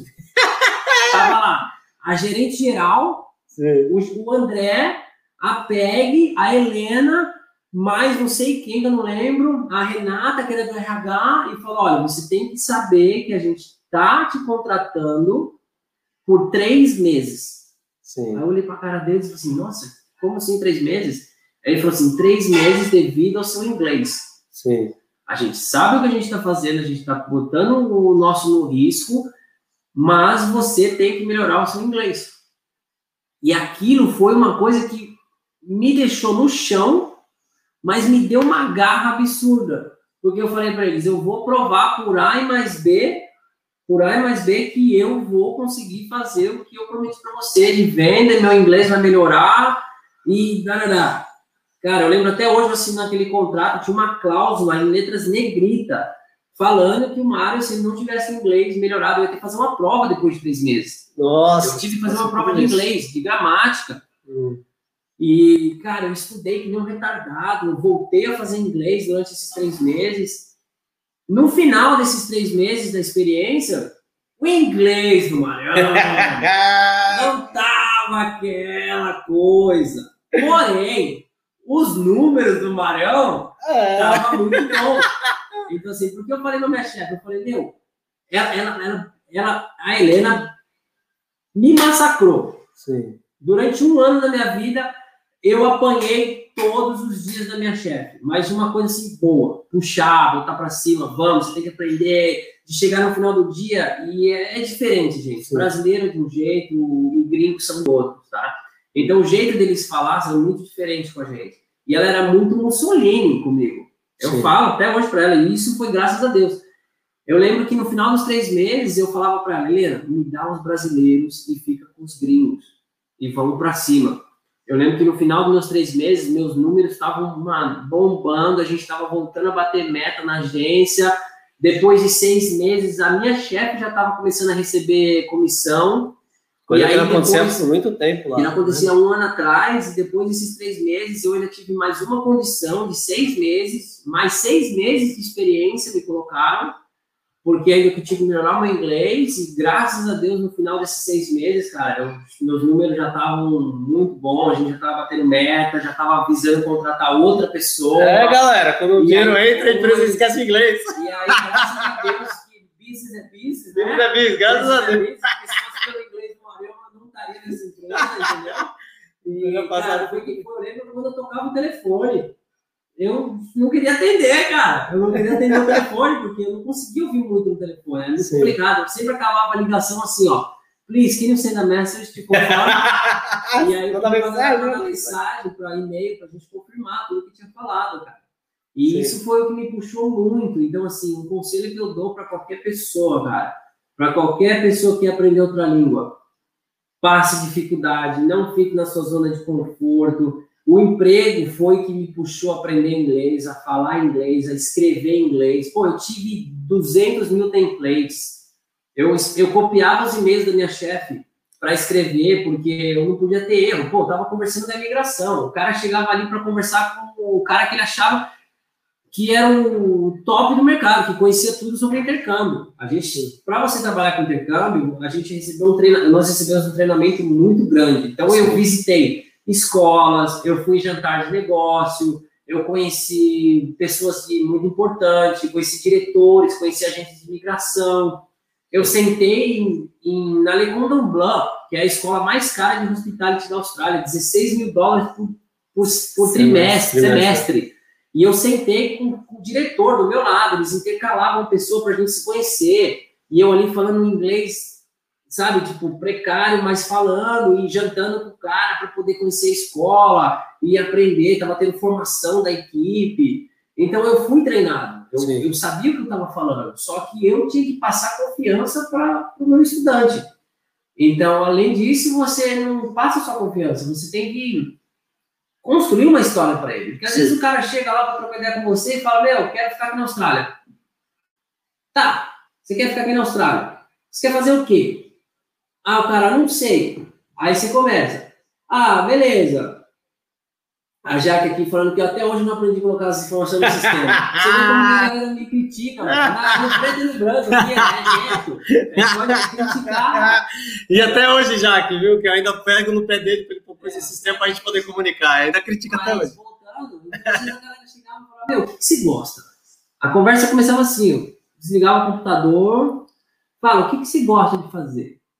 Aí a pessoa começa a conversar com você, você faz um estudo sobre ela, o que, que ela ama, o que, que ela estudou no Brasil, se ela quer morar aqui, se ela quer residência, se ela Sim. quer ter um futuro. E aí você vai mostrando para ela todos os pathways que ela tem, todas as, as os direcionamentos, as oportunidades, né? Os cursos que ela pode fazer, quando o valor também influencia muito. Tinha gente que, porque, ah, meu pai não vai me ajudar, eu preciso trabalhar, renovar o visto aqui não é barato tá? É, você tem que, às vezes, fazer mais inglês, você tem que fazer um curso vocacional, você tem que pagar acomodação, você tem que pagar seu aluguel, você tem que pagar comida, escola, você tem que trabalhar, você tem que arrumar um emprego. Então, além disso, a gente também ajudava a achar emprego, a achar uhum. mercado, festinha, se socializar. É. Então, cara, foi um trabalho que eu realmente, assim, foi uma paixão na minha vida. Sim. Foi um trabalho que me, me tomou muito, muita dedicação, Sim. É, porque você está mexendo com um sonho, você não está mexendo com um produto. É. No final é um produto, é uma venda, mas você está mexendo com o sonho da pessoa, com o sonho de vida dela, com todo o dinheiro que ela juntou, com, com a expectativa, ah, com, mexe com muito sentimento. Sim. Então, eu falei assim, pô, eu tive pessoas que choravam na minha mesa, tive várias, inúmeras, inúmeras histórias inusitadas. ah, então, assim, cara, teve gente que polícia já foi procurar lá. É, teve gente que mano, Verdade, foi jogado de sacada. Isso. Tive gente que quebrou o pescoço pulando no mar. É, várias pessoas que a gente realmente a gente cuida, né? para criar. É, a gente vai criar. criar, a gente, é. literalmente ali. Todo estudante a gente fala, galera Muita gente tinha uma ideia, pegando esse gancho ali, que agência trata como um número. E, na verdade, não é, galera, não é. São poucas, existe, existem, existe, não tô falando, mas toda, toda regra tem exceção. Assim, ó, vou, tá vou completar uma frase do Jefferson. Existem muitas agências, não vou falar poucas, que consideram o estudante como números, tá? Sim. Muitas. Não preciso nem citar nomes aqui, Sim. mas pelo outro lado, tem muita, e graças a Deus o número é bem maior Sim. de agências que vão cuidar de você aqui, porque as pessoas que trabalham nas agências, são pessoas que passaram por essa dificuldade. Eu passei por essa dificuldade antes de virar um agente de intercâmbio. Eu fui ajudado. E uma palavra que uma que uma frase que eu sempre falei, pode perguntar para qualquer pessoa que me vinha me agradecer, que vinha me pagar um almoço, que vinha querer me dar uma caixa de cerveja, que vinha me fazer alguma coisa, eu sempre falei, eu sempre recusei. Eu falei assim, não quero que você me agradeça. Eu quero simplesmente que você ajude a próxima pessoa que pediu uma ajuda. Sim. Sua dívida comigo está paga. Sim. Como eu te ajudei, eu quero que você chegue a qualquer pessoa aqui na Austrália. Se na escola você conheceu essa pessoa, no ônibus, na rua, você acabou de conhecer essa pessoa, essa pessoa está passando dificuldade, ajuda ela, que no momento que você vai ajudar ela, eu vou sentir no meu coração que está pago a nossa dívida. Sim. É isso que era. Isso é o mais importante, é mais né? Importante. Porque a gente é ajudado muito. Eu senti bem acolhido, assim, é, no, quando eu cheguei, e é exatamente isso. É, você tá ali, a pessoa, ele, ele.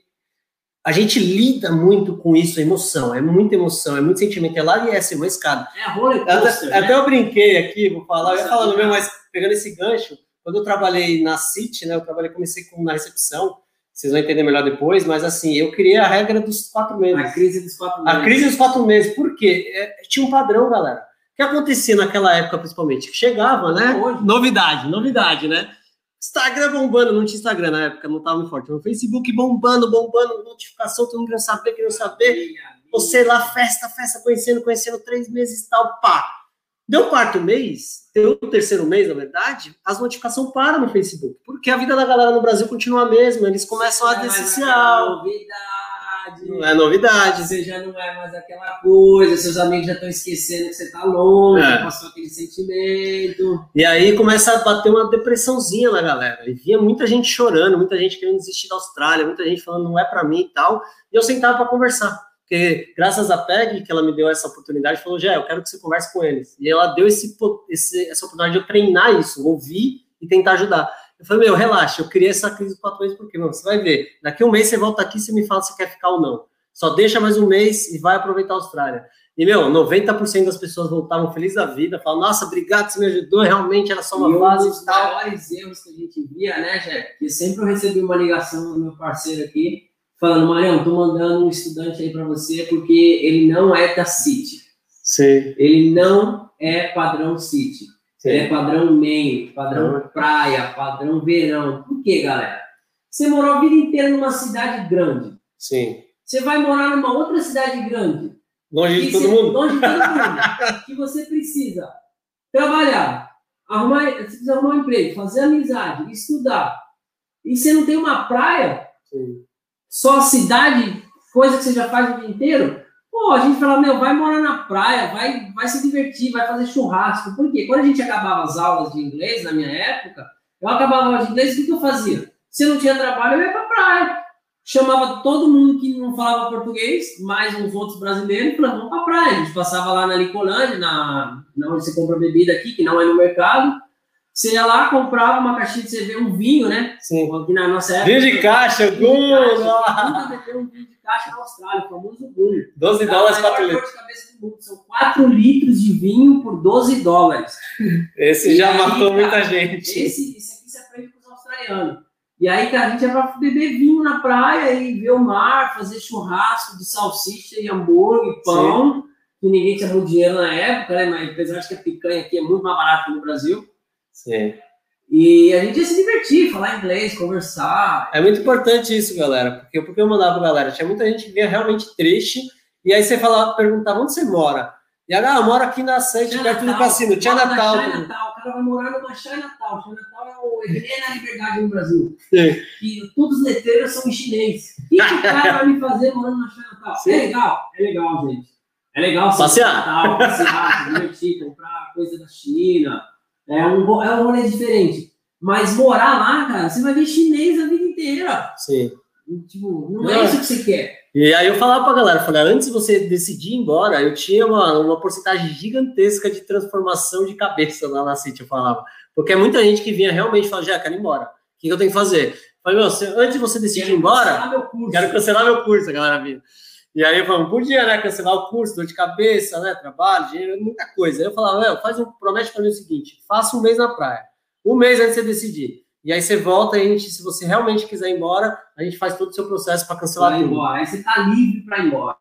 Não Depois teve um mês, não teve um Fazia, que voltou. mês, ele lá, ah, quero renovar meu visto. Dois anos, três anos de visto.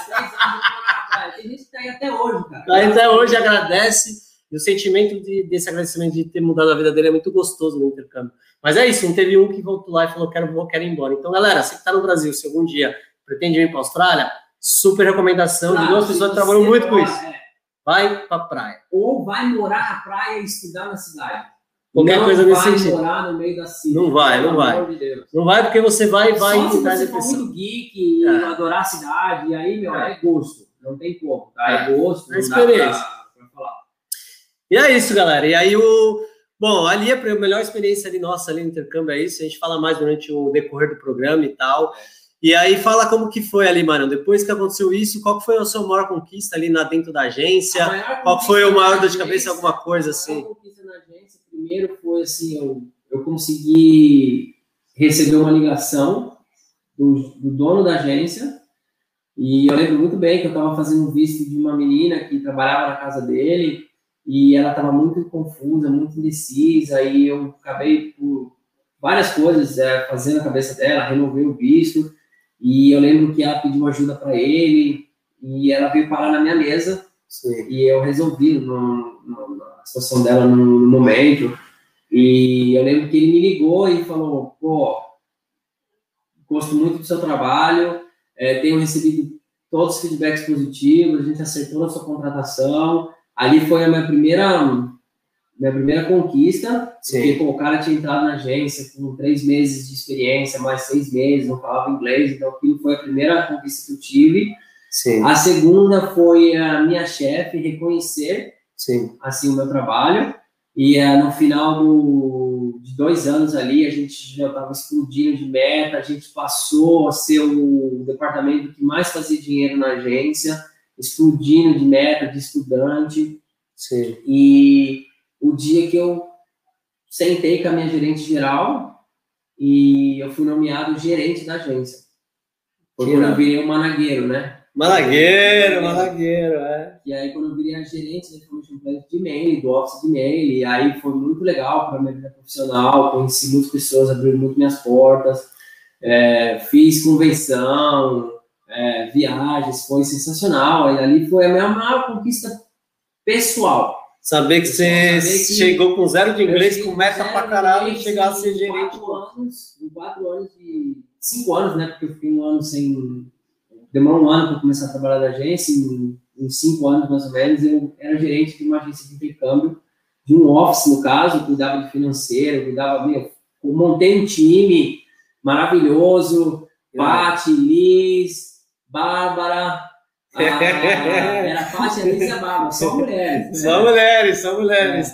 Ó, e mulher dá dor de cabeça, hein? Dor de cabeça. Mário sabe muito bem o que aconteceu ali com a, com a moça. É, eu sabia como tratar bem ali, eu sempre fui muito, muito leviano ali, a gente sempre se deu muito bem, cara, foi um time que eu montei, então é, foi muito bacana, foi uma experiência muito legal na minha vida, eu adorei, e foi, foi bom, muito bom enquanto durou, Sim. enquanto durou. E o que, que você acha que, depois de toda essa conquista aí, o que foi o ponto principal para você mudar de carreira ali?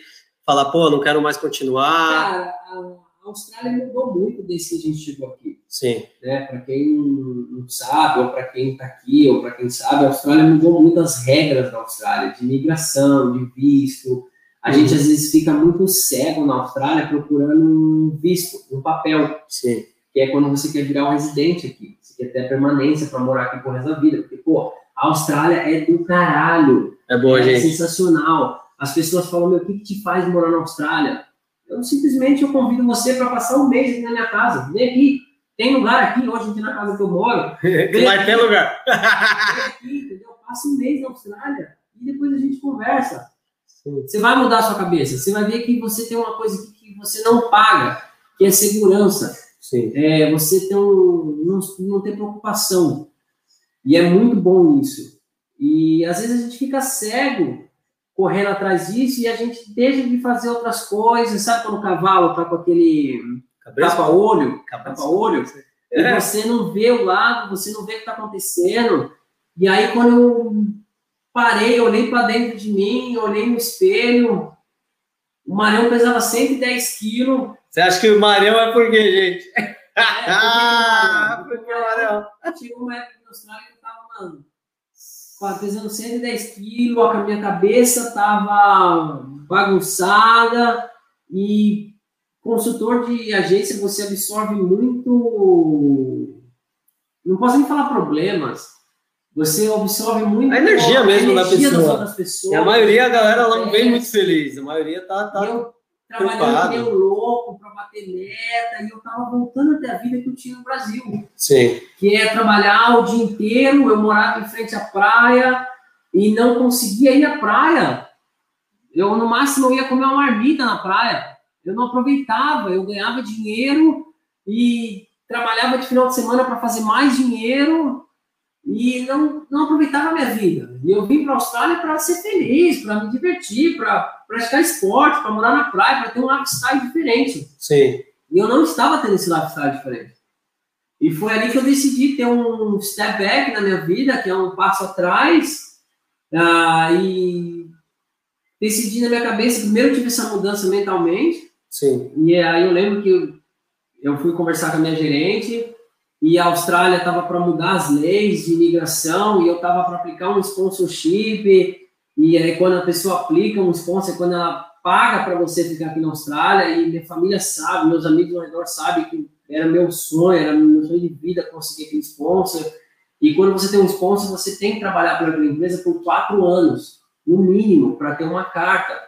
E eu lembro que eu recebi uma proposta da, da Information Planet e a, eu pensei muito bem antes de tomar aquela proposta. E foi aquela época que eu tive esse estralo na minha vida, essa virada. E eu decidi largar tudo, começar de novo. Depois Recomeçar de anos, depois de quase cinco anos. Depois de cinco anos ali que eu passei por todas as experiências loucas aqui na Austrália, eu decidi recomeçar. E graças a Deus eu tive essa esse estralo na minha vida e eu lembro que eu pedi as contas, minha chefe falou, meu, por que você está pedindo suas contas? Você está infeliz com a empresa? Eu não tenho que falar de vocês, vocês me ajudaram a minha vida inteira aqui, eu sou muito grato e eu tenho, eu tenho essa, esse sentimento hoje que eu fiz tudo e muito mais do que eu tinha que fazer por eles, tanto que tenho um relacionamento maravilhoso com eles até hoje, maravilhoso, conheço todo mundo, converso, a gente se abraça, conta as histórias que a gente fazia, as festas, brincadeira. Tenho amigos que viraram irmão, família da, da Information Planet, e foi maravilhoso. Sim. E foi uma época que eu tava ali, meu, correria. Esse cara aqui de meu, de meu, mas a gente vai contar isso na história dele, né? Esse cara. Diga a concorrência, vida no peito. Meu parceiro de vendas, cara, a gente discutir estratégia de venda e, meu, vamos, vamos bombar. Esse cara foi ser meu concorrente direto. Em mail. Em mail. Foi abrir uma agência com concorrência, cara. E foi uma época que, mano, a gente foi crucificado. Nossa, a foi. gente foi crucificado, mas deixa isso para semana que vem. Deixa para semana que vem, porque isso foi. Crucificado naquela foi logo. Época, crucificado. Isso aí a gente vai contar com detalhes, porque agora a gente não tem ninguém que, é. que barra a gente para falar nada. Vamos não que tem, vamos. Gerente, não tem ninguém. A gente pode falar o que quiser. né? Toma cuidado aí, galera. A gente vai falar o que tem que falar. Mas foi muito bacana. Sim. E aí foi isso, cara. Aí eu comecei a entrar numa, numa uma, uma coisa mais espiritual na minha cabeça, mais desenvolvimento pessoal. Aí eu fui mais para dentro do jejum intermitente, comecei a mudar minha vida, voltar a praticar esporte. Sim. E aí foi, cara. Pô, lembro que nessa época eu mudei fisicamente e as pessoas não me reconheciam. Eu saí de um cara que, mano, pesava 110 quilos, fui pesar 83 quilos em três meses. Então, quem não me viu em três meses não me reconhecia. Foi muito impactante essa história. Eu, graças a Deus, hoje eu sei que, mano, também impactei a vida de muitas pessoas com essa mudança. E aí eu fui para o esporte, fui trabalhar em hospitais, em restaurante, fui mudar minha vida, fui procurar Quando eu voltou para aquele tipo de trabalho que faria é, antes da gente. Eu empregos que me dariam a possibilidade de eu viajar o mundo e trabalhar onde eu quiser. Pegar uma habilidade, que, uma habilidade que, te proporcionasse que isso. eu viajar, naquela época eu estava querendo ir para Europa, e aí veio questão de coronavírus, veio questão de visto, veio questão de muita coisa eu acabei ficando aqui até hoje, né? Sim. Mas ainda tenho esse sonho aí que eu ainda vou dar uma passeada ali pela Europa, vou fazer muita coisa. Estou fazendo paraquedas hoje devido àquela mudança que aconteceu. devido ao ter me desconectado. Ah, essa foi, você hoje pensa que essa foi a, a, a chave principal para consequência de tudo que você pra hoje você tá. Hoje, hoje fazendo esse podcast foi a chave, foi a mudança principal da minha vida. Aí eu fui depois, eu saí da empresa, no outro dia já tinha empresas me ligando, agência de intercâmbio, vem trabalhar com a gente, escola. Eu falei, não, galera, não quero. Eu fui entregar comida, fui fazer, fui um dos primeiros a fazer delivery aqui na Austrália. Sim, é verdade. Foi muito legal, comprei uma moto, fui aprender a dirigir moto, fui, meu, voltar a correr, fazer esporte e viajar, fui pro Brasil de férias, me diverti. Legal.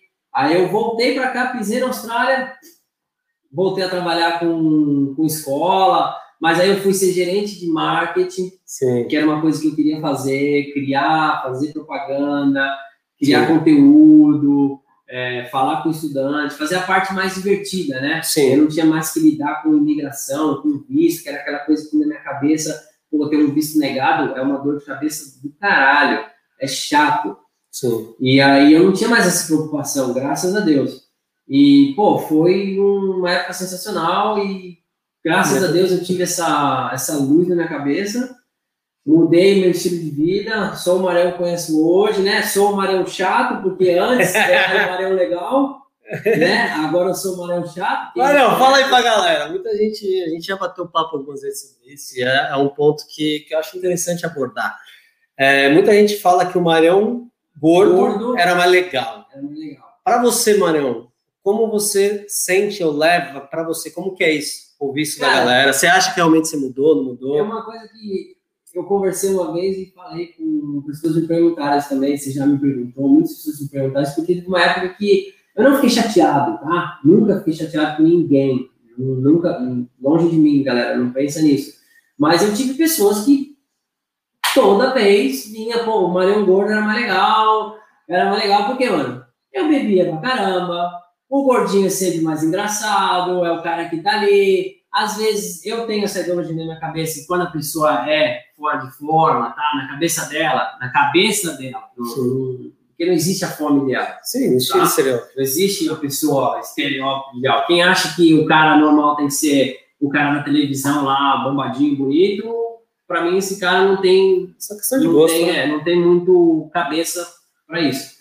Então, tipo assim, é o cara que já não tá ali pela sociedade aceito, pela forma, ele sempre vai querer ser mais engraçado. Sim. Né?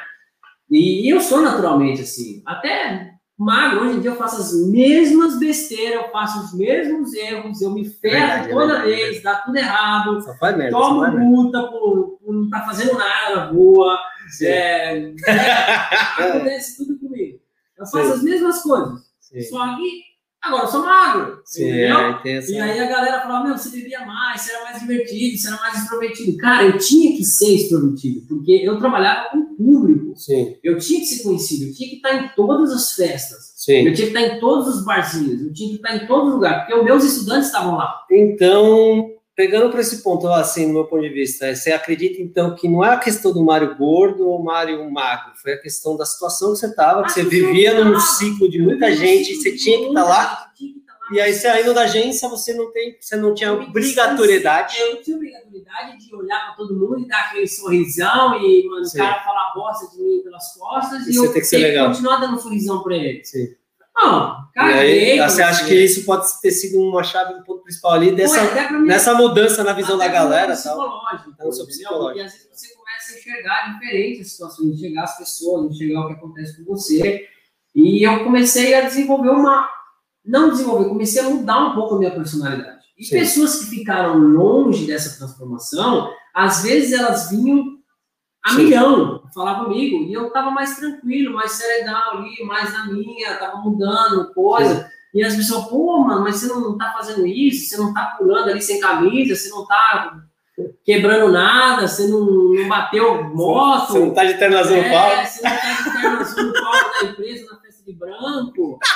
Aí eu falei, não, eu tô tranquilo, eu tô mais sossegado, né? Você, você vai ficando mais velho. Você Sim. deixa de ser aquele cavalo disparado e começa a ser um cara que começa a olhar mais pelo lado, mais pelo canto. É normal, é natural. Olhar mais para o futuro. É, também. você vai pensando mais em, na sua vida, investimento, o que você vai fazer, começa a trocar outro tipo de ideia. Sim. Não era mais assim, vamos, que marca de uísque você bebe. Não, é, mano, o que você está investindo? O que você está fazendo? Sim. Seu futuro? Tipo, você tem dinheiro no banco? Não tem? Você quer fazer um negócio? Quer fazer um business? Sim. Hoje meu papo é diferente, Sim. entendeu? E tem pessoas que ficaram naquele papo, Sim. entendeu? Então isso eu acho que é a coisa que mais foi assim difícil de quebrar essa barreira. Hoje é normal, o Marão voltou a ser um Marão legal também na cabeça de muitas pessoas. Você conseguiu quebrar esse É, paradigma, essa, conseguiu essa- essa- esse pré-conceito. é, Quando você está num processo de emagrecimento, de mudança de vida, você deixa de comer três pizzas Ah, Disciplina, dia, disciplina, né? de sair com a galera em três pizzas. Você tem que disciplinar. Senão, Uhum. por que, que você está fazendo aquela coisa? Não adianta. Então, eu tive que deixar de ter é, hábitos que eu tinha no passado e criar novos hábitos. Sim, Quem já vem com esses novos hábitos, foi me conhecendo novos, novos hábitos, eu sou Marião. sim. Quem me conheceu no passado e me julga porque eu não tenho os mesmos hábitos, ah, é o Mário Chato, Sim. entendeu? Mas isso aí já Só as foi, brincadeiras mudaram, né? Passou, as brincadeiras mudaram, mas continuam. né? O Arão perdoa todo mundo, galera. É, mundo.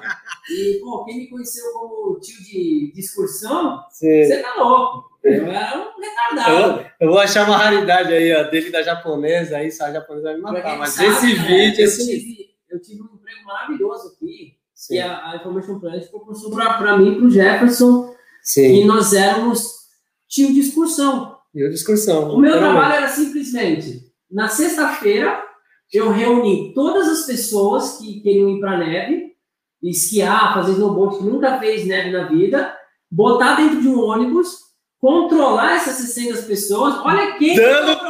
Chaça ia pra caraca. A galera chegava para mim e falava, mano, o que eu levo para neve? Eu falei, O isopor. bebida, Isopor cheio de cachaça leva vinho, leva tudo, cara. Leva o que você quiser, porque são seis horas de ônibus. Vão ser seis horas de festa. Quanta história. Então a gente foi o quê? Quatro anos seguidos de tio de excursão, É, levando peraí, a galera tá pra neve, mostrando o Credible. E foi lá que eu me apaixonei pelo que eu faço hoje. É, hoje eu trabalho em Credible, ou para Credible, não para uma empresa terceirizada.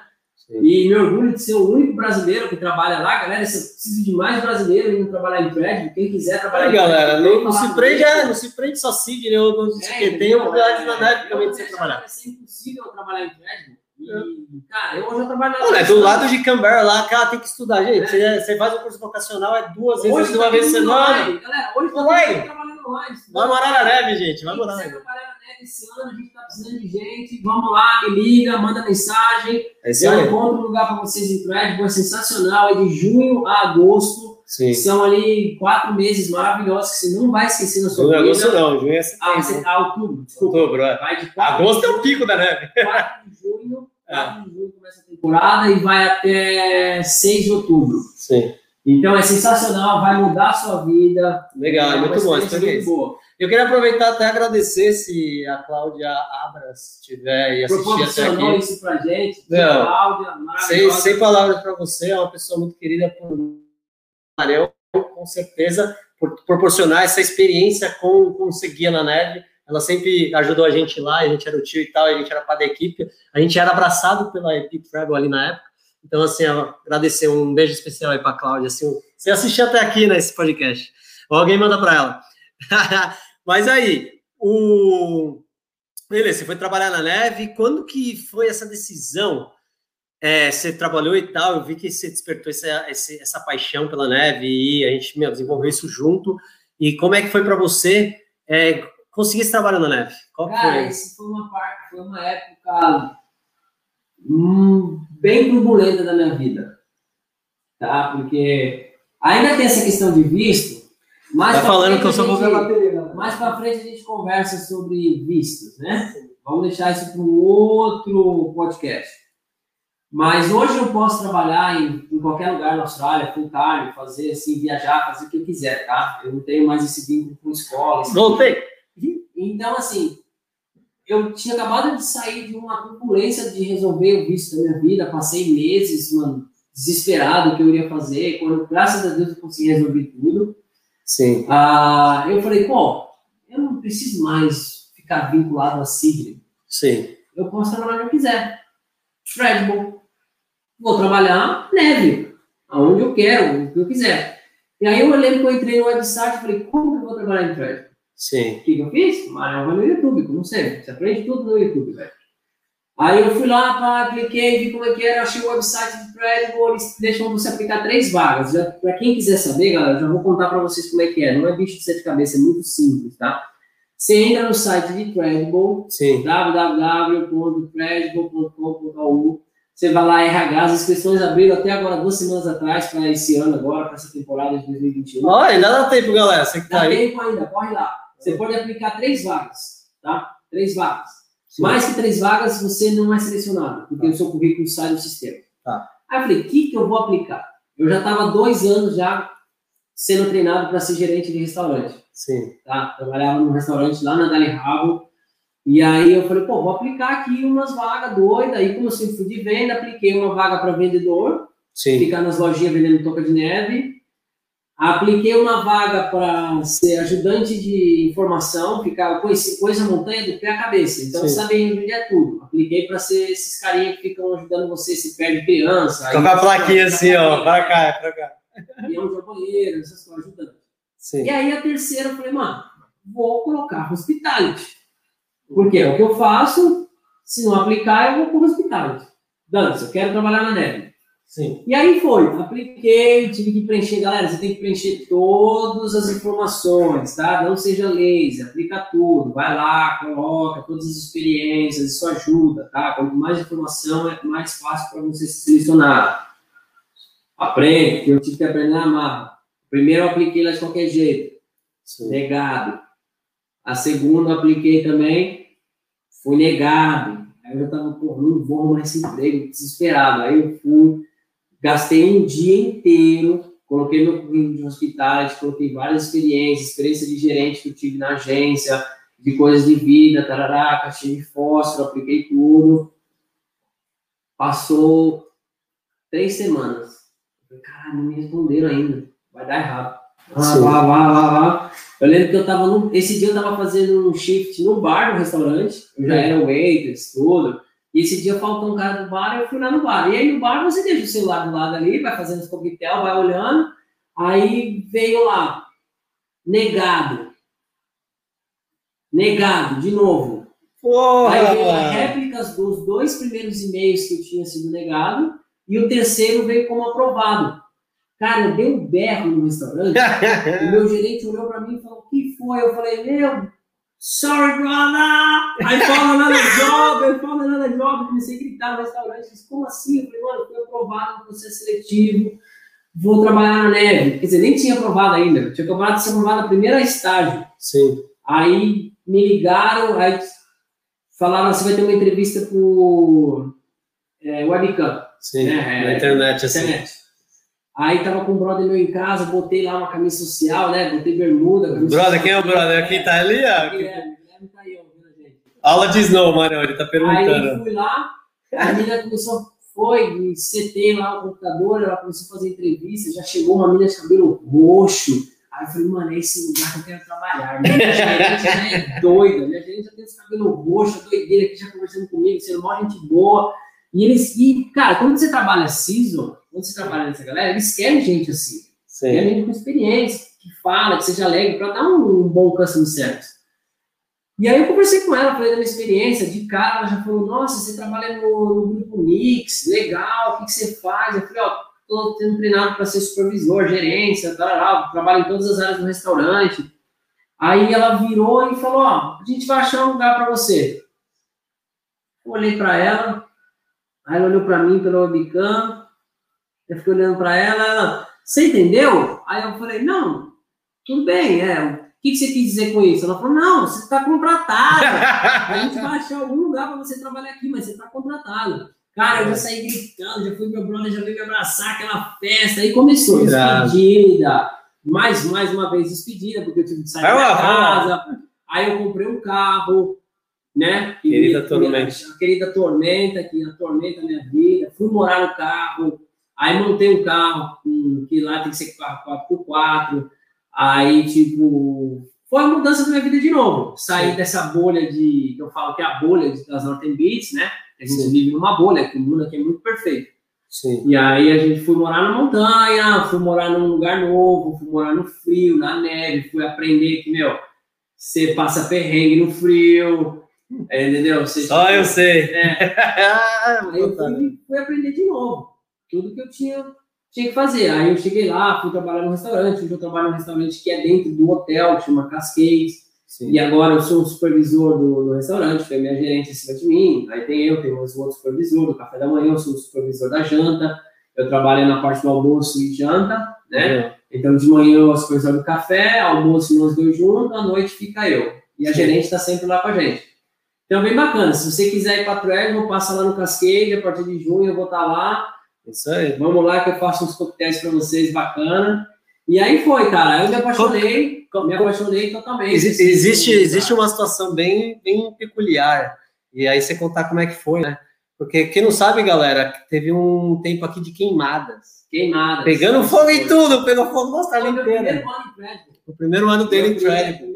Primeiro ano em Treasure. Foi assim, olha que que legal, foi uma, uma experiência muito marcante. Vamos ver se eu consigo colocar, vai falando que eu vou ver se eu consigo colocar uma foto, para vocês terem ideia, galera. O que aconteceu? Ah, no, ano, no ano de 2019, eu tinha acabado minha, minha trajetória lá em Credible, e aí os caras me ofereceram, falaram, meu, você, pô, gostando muito do seu trabalho, você não quer ficar aqui no verão? Sim. Aí eu falei, ah, eu fico até mais ou menos janeiro, porque depois eu quero fazer um, terminar meu curso de paraquedas. Aí os caras, não, beleza, fica aí até janeiro tal, não sei o quê, tá aí beleza. Tá na tela? Tá na tela. Aí, aí, galera. Aí, Se liga essa foto aí, aqui, ó. Não sei se vocês estão vendo o meu mouse. Foi, foi uma história muito legal, porque eu fiquei em. Sim. Aí ficou aquela coisa, minha gerente, não, aqui em dezembro é muito busy, vai acontecer várias coisas, tá, tá, tá, fica aí, vai ter várias coisas para fazer, festival, mountain bike e aquela coisa. Depois eu mostro a foto lá da mountain bike também. É. Aí o que aconteceu? Fiquei. Fui vendido pela, pela coisa. Sim. No dia, última semana do ano, aqui em 2019, a Austrália teve um grande problema de queimada, galera. Tem aí no Brasil também, é época de seco, aqui funciona a mesma coisa, só que aqui foi absurdo. E aí começou a evacuação na Austrália, porque estava queimando tudo. Queimando hum. tudo, em todo lugar que tinha mato, estava queimando. E foi absurdo, cara. Nós estávamos numa situação sinistra. E eu lembro que a gente recebeu no telefone, assim, no, na rede interna de Threadable, falando que a gente ia ter que evacuar Threadable. Hum. E eu estava trabalhando nessa hora, todo mundo chegou, a gente parou tudo, se reuniu, e aí todo mundo desesperado, gente chorando, aquela gritaria, e aí o gerente... E o fogo chegando. O fogo chegando, literalmente chegando, o fogo estava vindo em direção de Threadable. Eu lembro, galera, falando isso aí, mas eu lembro o Mário ligando, falou, mano, a gente tá em alerta, porque o fogo tá chegando, qualquer momento a gente vai pegar a estrada. Não, estrada não, vocês iam para um é, lugar fechado, né? Esse dia o fogo estava 12 quilômetros de trânsito. Caraca. E aí eles começaram a evacuação de emergência. E aí eu, eu falei, mano, para onde eu vou? Aí eu olhei para a cara de um brother meu, que era do Chile, um brother meu que é da Indonésia, os três já eram amigos ali, falou, mano, o que a gente vai fazer? Para onde a gente vai? Aí um gerente, ah, mas ah, os bombeiros vão ficar, mas alguns engenheiros vão ficar também para combate ao fogo. O Marão tem as ideias tudo torta. Eu levantei a mão e falei, eu fico. Aí o cara falou assim, como assim você fica? Eu falei, mano, eu fico. Todo mundo já chorando, indo embora, desesperado. Eu falei, mas você tá bem de ficar? Eu falei, não, cara, eu fico, eu fico para ajudar. Sim. Aí eu sei que meu, foi todo mundo embora. Ficou eu, o Zuli, que é da Indonésia, e meu brother do Chile. Ficou nós três, os únicos overseas. Os australianos, a galera, tudo foi embora. foi embora. E aí a gente ficou com os bombeiros, porque eles precisavam de alguém que dava no carro até a treadmill. A cozinha, comida. Alguém que cuidasse mais, dele, desse comida para ele. E aí eu lembro que ficou mais um gerente geral, o Ian, e mais um outro supervisor que quis ficar também. Aí Sim. todo mundo foi embora, a gente ficou lá transferiram a gente para o hotel, a gente ficou todo mundo concentrado no hotel, virou uma, uma base de, de centro, todo mundo mudou das casas que a gente morava para ficar junto. Sim. E aí eu lembro que a gente estava naquele um sentimento de medo, desespero, e não sabia o que ia acontecer, e o céu ficando laranja. E eu ligando, aí eu já mandei uma mensagem para minha mãe, porque ela ia ver nas news. Sim. Ela ia ver, ela sabia que eu estava trabalhando em crédito. Aí eu já mandei no grupo da família, falei, ó, oh, seguinte, a Austrália tá pegando fogo, Aonde eu fico aqui tá a estação emergência, mas não se preocupa não, mãe. Eu vou ficar aqui para ajudar a combater o fogo. Cara, ligou para ela ligou para vocês. Eu lembro que. Ligou, ligou para Japa, né, meu? Meus amigos me ligando. Olha lá. Sua mãe tá mandando eu te buscar aí, você é retardado. não, deixa eu quieto aqui, eu não tenho lugar para ir, eu vou ficar aqui com a galera, a gente tá bem. E a gente ficou uma semana lá em alerta. Eu lembro que essa foto que você mostrou foi no, no sábado. Olha minha mãe aqui, imagina meu coração. Essa foto, tia, tudo bem? Essa foto foi no Nossa, sábado. que saudade da senhora. Vem de novo para cá, por favor. É, a mãe imitou aqui na Austrália. Ah, essa foto foi no, no sábado à tarde.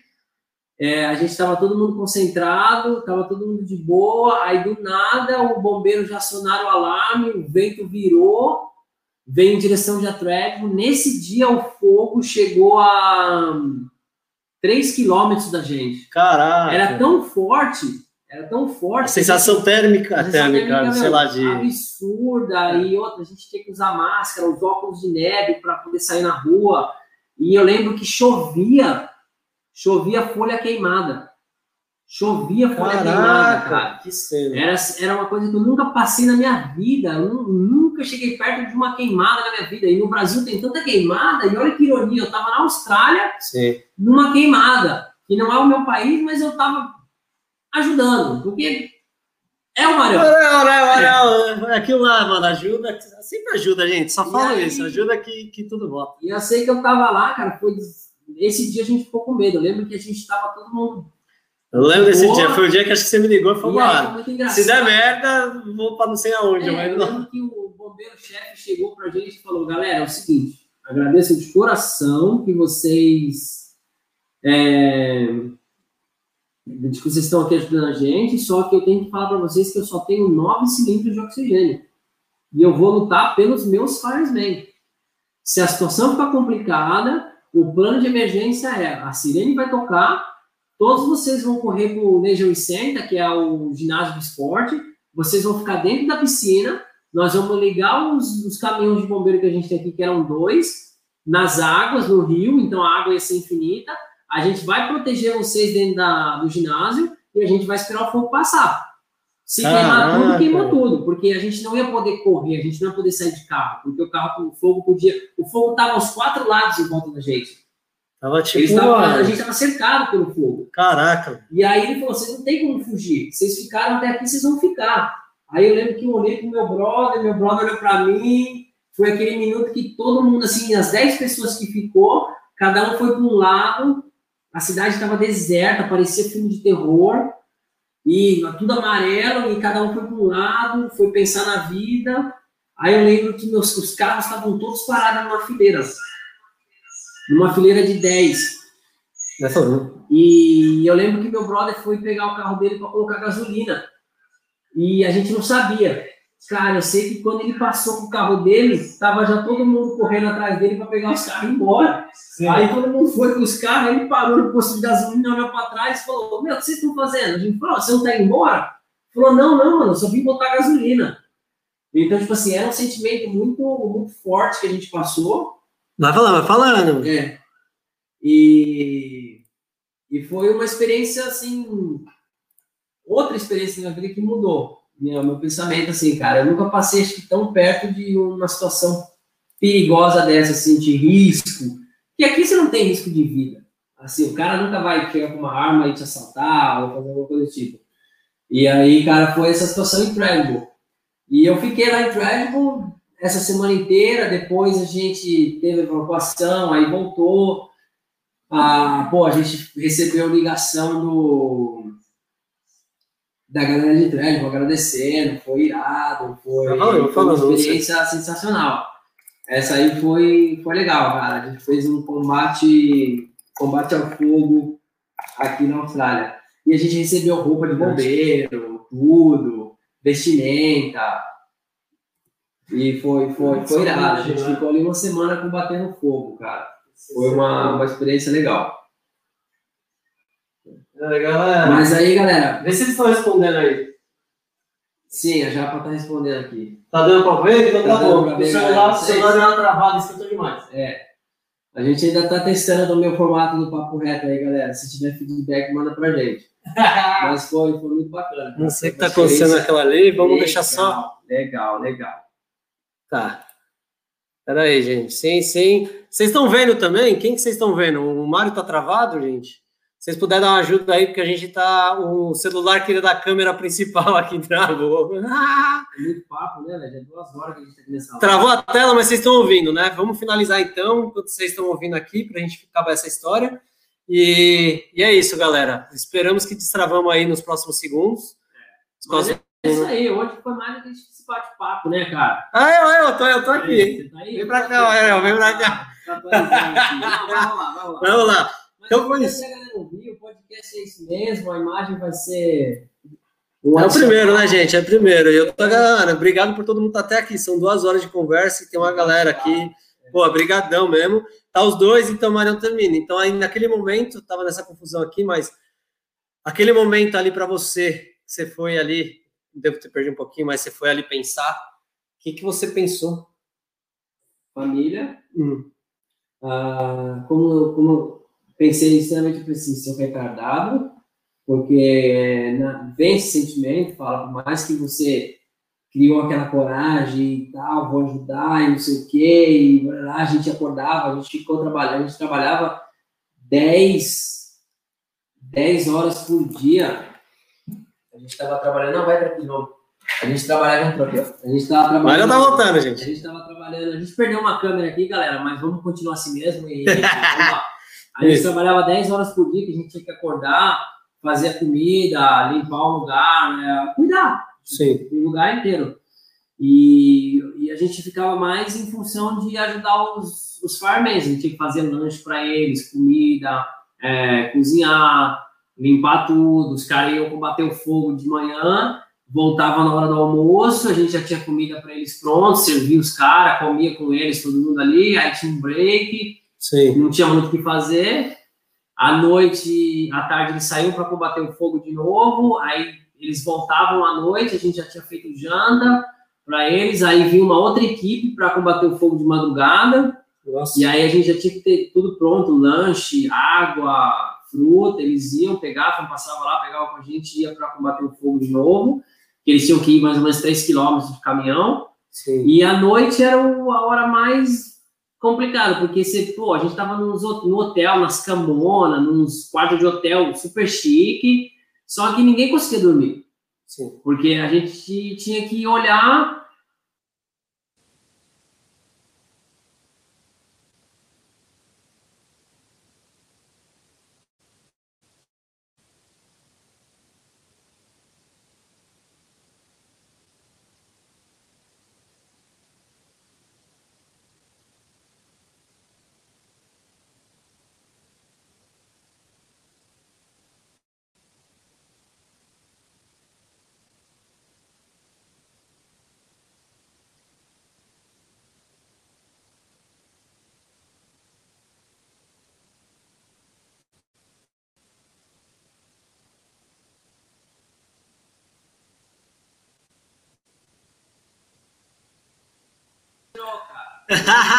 eu tirei, desculpa, desculpa, desculpa.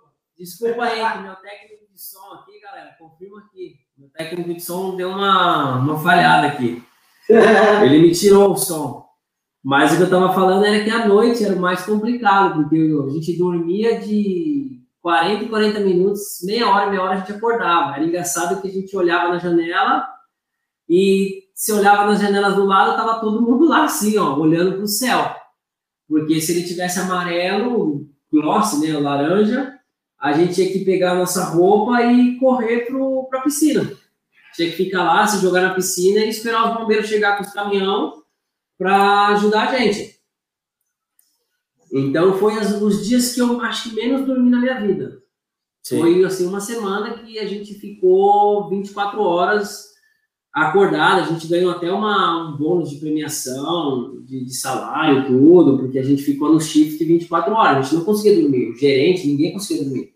Até depois a gente se encontrou e trocou ideia, e a galera falava, nossa, todo mundo ali pagando de machão, mas estava todo mundo com medo. Porque foi ali a única, acho que, momento da minha vida que eu passei um perrengue assim. Falei, cara, imagina se eu abrir essa janela e o fogo estiver do lado e eu foi muito legal que, pô, teve um vídeo meu que bombou. O meu colocou que foi a dança da chuva. A dança da chuva? E, cara, quando começou a chover, a gente saiu correndo, subiu nas mesas e começava a dançar e que tava chovendo, e aí a comunidade de Bull divulgou esse vídeo, e a gente ficava mandando informação. Sim. A gente mandava informação para todo mundo pelo Instagram, pelo Facebook, galera, a gente tá bem, galera, o fogo tá aqui, galera, o fogo tá chegando, o fogo tá indo embora. Aí eu lembro que a gente só sossegou mesmo quando foi no, no sétimo dia, que o vento virou e começou a empurrar o fogo pro, pro outro lado. Certo. Começou a empurrar o fogo pro lado contrário. E Nossa, aí, imagina o alívio. Não, aí piorou, porque aí piorou? o fogo foi pra cidade. Todo Nossa, mundo que tinha é evacuado o prédio, todo mundo que tinha evacuado o prédio foi para a cidade vizinha de Indabai. E aí o fogo virou para aquele lado. Caramba. E aí todo mundo que estava em Indabai teve que evacuar a cidade para Canberra. E o fogo começou a acompanhar eles, porque o fogo Caraca. começou na estrada. Tem um vídeo que viralizou na. Nossa, sério? Não sei se eu consigo achar esse vídeo. Acha aí, é, Bradbull. É, bombeiros. O Gé vai procurar aqui. Bombeiros combatendo fogo, Bradbull. É, é uma outra cidade que chama Bradbull. Os bombeiros ficaram trap. No, eles hum. ficaram é, no meio do fogo. E assim, no final, a gente foi os caras que ficou mais safe. Mais safe de todos, porque o fogo foi na direção contrária nos últimos dias.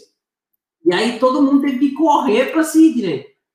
E aí a gente, pô, ligava a galera desesperada e aí, graças a Deus, no sétimo dia começou a chover, aí foi três dias seguidos de chuva, até os engenheiros usaram as bombas lá de Threadable para poder fazer chover, porque a montanha tem 2 mil metros e 800 de altura, então eles jogavam água lá de cima, uhum. e aí criaram uma chuva artificial. E aí foi, foi a época que a gente ficou tranquilo, aí os funcionários começaram a voltar, e aí deram uma semana pra gente de holiday, falou, galera, vai embora, vai se divertir. E aí a gente dirigiu pelas estradas e tava tudo queimado, foi uma coisa bem, bem marcante assim, cara. Foi, eu nunca vi assim tanto. Eu, eu acredito que é esse aqui, ó. Não sei. Vamos ver se achou ele aí. Esse aqui? Eu te confirmo. É isso aí. Isso aqui era, era a estrada, era a estrada entre Threadable entre Treadwell e, e Canberra. Então, assim, o fogo estava na estrada, a galera não tinha para onde ir. Caramba! E graças a Deus a gente ficou no, no último minuto, a gente ficou no lugar mais seguro que tinha, que era Treadwell. Que começou no, na o, o Marão sempre sendo o Marão, né? Sempre aí, ó, como a Japa falou ali, Marão sempre se passava. Aí foi, cara, rolou, foi muito legal, foi assim, legal. Falou hoje foi legal, mas foi uma experiência que mudou, assim, meu... Pensamento, até a questão... Qualquer coisinha, você pode ir pro saco, cara. É então é importante a gente fazer hoje o que a gente planeja a vida inteira, né? Senão a gente, é. qualquer coisinha, o é, fogo é, pode vir, a água pode vir, gente. Eu já segui essa ideologia, tá? E agora, junto com o meu... Tá chegando os paraquedas, por exemplo. Com minha, o meu mestre de reiki, né? Eu tô fazendo uma formação de terapia de terapeuta de reiki a gente tem a filosofia do só por hoje, né? Que é só por hoje eu confio, só por hoje eu sou calmo, só por hoje eu sou grato, só por hoje eu trabalho arduamente e só por hoje eu sou bondoso. Então, assim, a gente tem que viver o hoje porque é o que eu costumo falar. O ontem você não vai mudar, a briga com a sua família, ah, qualquer dor de cabeça que você teve, você não vai mudar. Se você ficar pensando nela, você só vai ficar pior. E o amanhã não existe. Sim. Então, às vezes a gente tem um, um excesso de futuro, de preocupação, o que vai acontecer. Só que se a gente não tomar a decisão hoje, se eu não trabalhar o meu hoje, eu não vou ter o meu amanhã, não vou ter meu mês que vem, eu não vou ter o meu futuro. Sim. Então, hoje eu sou muito mais focado no meu dia de hoje, na minha semana, no meu amanhã. Sim. E o que passou, passou. É mágoa? É mágoa. Acabou, deixa ela para lá. É felicidade? É ok, é legal. É legal lembrar dos momentos bons, mas Sim. não dá para a gente viver de uma fantasia. É, o, até esse mentor do reiki aí dele tem uma frase que eu gosto de falar, porque eu ouvi dele, eu dou a ele, é o Tadeu Noah, que ele fala que depressão é excesso de passado e ansiedade é excesso de, é excesso futuro. de futuro. Então, o melhor então, momento de vocês viver é o presente. Por isso que chama presente. Entendeu? É que foi na neve, mano. Na neve que ele virou vegetariano aí, ó. Por quê, mano? Assim, ó. Tá, a gente pegando isso daí, a gente falou disso aí e tal. Vamos, para não ficar muito mais longe, vamos fazer umas perguntas. Vamos finalizar, finalizar assim, paraquedas. Primeiro a gente volta aí, vegetariano. Paraquedas. Como é que foi o seu primeiro salto, Marão? Conta Cara, bem rápido. Rapidinho, vou. Essa história é muito engraçada, muito rápido. O Marião sempre teve o sonho de ser paraquedista. Sim. Em pequeno, se perguntar para dona Ana, minha mãe, eu ficava. E aí, dona Ana, é verdade ou não? Ficava, a gente ficava em casa, meu irmão tacando aqueles bonequinhos que comprava na feira, um saquinho. Você, sabe aquele bonequinho? Sim, ixi, jogava na praia grande. Assim, ó, ele abre o paraquedas e vai caindo. E eu, meu, a gente ficava andando, andando nos andaimes de construção da minha casa e tal, e blá, blá, blá. Sempre tive essa ideia, sempre vi os filmes, Point Break, eu sempre falo que é um filme que eu sempre adorei. E eu sempre tive essa ideia. Só que o Marão era pesado, mano. É verdade, a dona, a dona Ana Lúcia aí. Ela é pesado, cara. E para você pular de paraquedas pesando mais de 100 quilos, você paga uma taxa extra e eu tinha medo paga, de morrer. Paga a taxa mesmo. Eu falei, o paraquedas não vai aguentar o anão, mais um cara. E eu sempre tive essa, é, eu sempre tive esse bloqueio. Sim. E aí depois que eu mudei, emagreci, virei um maré magro e tal, não sei o quê, eu falei, mano, vou pular de paraquedas. Estava em conversa com, com o Jefferson, que está aqui, e também começou o curso de paraquedismo antes que a gente até, porque Sim. roubou. E o Fábio, o Fabião Engel, que é meu parceiro de salto, mão de, paraquedas, a gente combinou um dia na praia, bêbado ali, falando, vamos fazer o curso junto. Gente, eu tenho, eu tenho esse dia aqui, vai falando. Aí esse falou, dia vamos aqui. fazer o curso junto. Aí o Jefferson foi para o Brasil, fez a iniciação dele lá, e eu, o Jefferson, eu e o Fábio foi fazer o curso aqui na Austrália. Da hora, chegamos lá, pá, começamos a fazer o curso o dia inteiro, aprendendo a sobreviver. Você acha que você vai aprender sobre paraquedas? Você só aprende procedimento de emergência. Sim. Seu paraquedas não abriu, o que você vai fazer? Você corta o paraquedas, corta o outro, vai pulando paraquedas. Tinha dois exercícios para fazer. Dois exercícios para fazer no primeiro salto. Que é você. Galera, são parentes aqui, ó. Foi nesse dia que nós decidimos aqui. Eu vou parar o Marão, só mostrar para ele. Foi nesse dia que a gente decidiu pular de paraquedas. Olha lá! Eu não consigo ver. Você não conseguiu? Não, não consigo. Agora acho que vai aparecer aqui. Olha lá, olha lá. Tu! Quem lembra? Ninguém tá vendo? Pera aí. Agora eu tô curioso. Não tá aparecendo, galera? O vídeo? Ah! Deixa eu ver se eu consigo. Tá passando ou não? Não sei, a galera tem que dar confirmação aí se tá passando ou não. Ah, eu queria fazer esse vídeo. Vai. Não dá? Não tá indo? Não, não tá. Para mim tá, galera. Tá indo aí, galera? Amão Maria. Maria. Tá sim! é, você não tá vendo o vídeo? Eu não vejo. É o, vídeo, é o vídeo nosso da neve que você tá no, no coisa e o bagulho escapa, mano. Ah, o slackline escapa, a galera tá vendo aqui. É. Ah, eu tomei uma, uma eslequinhazada na onde você, naquela região que você tem os seus filhos, né? Ah, meu irmão tá passando aqui. E, aí, e é isso, cara, então vai lá no paraquedas, aí você aprende segurança. Como, como sobreviver, como. Isso daí, tinha dois exercícios para fazer. Só que o Marel nunca saltou de paraquedas antes de fazer o curso dele. Eu nunca tinha feito um, um curso, um salto thunder, que você salta com outra pessoa.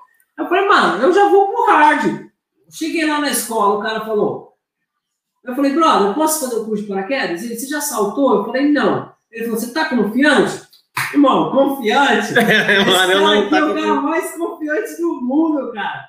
Autoconfiante aqui até, até demais. Aí o cara falou, beleza, vamos embora, só você fazer o curso e pode saltar. Aí o Fabião falou, mano, você vai saltar sem ter saltado nunca na sua vida? Eu falei, vou, Fabião. Fomos lá, sentamos, fizemos o curso, primeiro dia. No outro dia de manhã, a gente acordou 6 horas da manhã, o Fabiano me pegou, chegamos lá no paraquedas, já sabia tudo que eu tinha que fazer, treinadaço, treinei no chão de novo, tudo. Legal. Aí foi eu e o Fabiano, botamos paraquedas, aquele frio na barriga. Entramos no avião, tava tranquilo, até me surpreendi que eu tava tranquilo. Maluco, na hora que os caras abriram a porta do avião, botaram minha cara pra fora, eu falei, mano, agora tem que me jogar. Eu já olhei, check right, check left, não sei o que, pá, me joguei, mano. Me joguei no avião e os caras já me jogaram junto comigo, que são duas pessoas segurando. Véio, do momento que eu saí do avião até o momento que eu cheguei no chão, mano, eu tava tipo assim, ó. Eu não sabia onde eu tava. Mano, eu, eu tava em modo avião. Eu só olhava, olhava, olhava, olhava aquilo falava, caralho, ainda paguei um cara para filmar meu primeiro salto. Porque eu só olhava e falava, que sensação da hora, o que, que eu tô fazendo, o que eu vou fazer, que não sei o que. E esqueci de fazer todos os exercícios que eu tinha que fazer. Na hora que chegou no limite do, da, da altura, eu não abri meu paraquedas. Quem abriu meu paraquedas foi o instrutor. Aí, na hora que o paraquedas abriu, não lembrava o que tinha que fazer para pilotar o paraquedas, só gritava.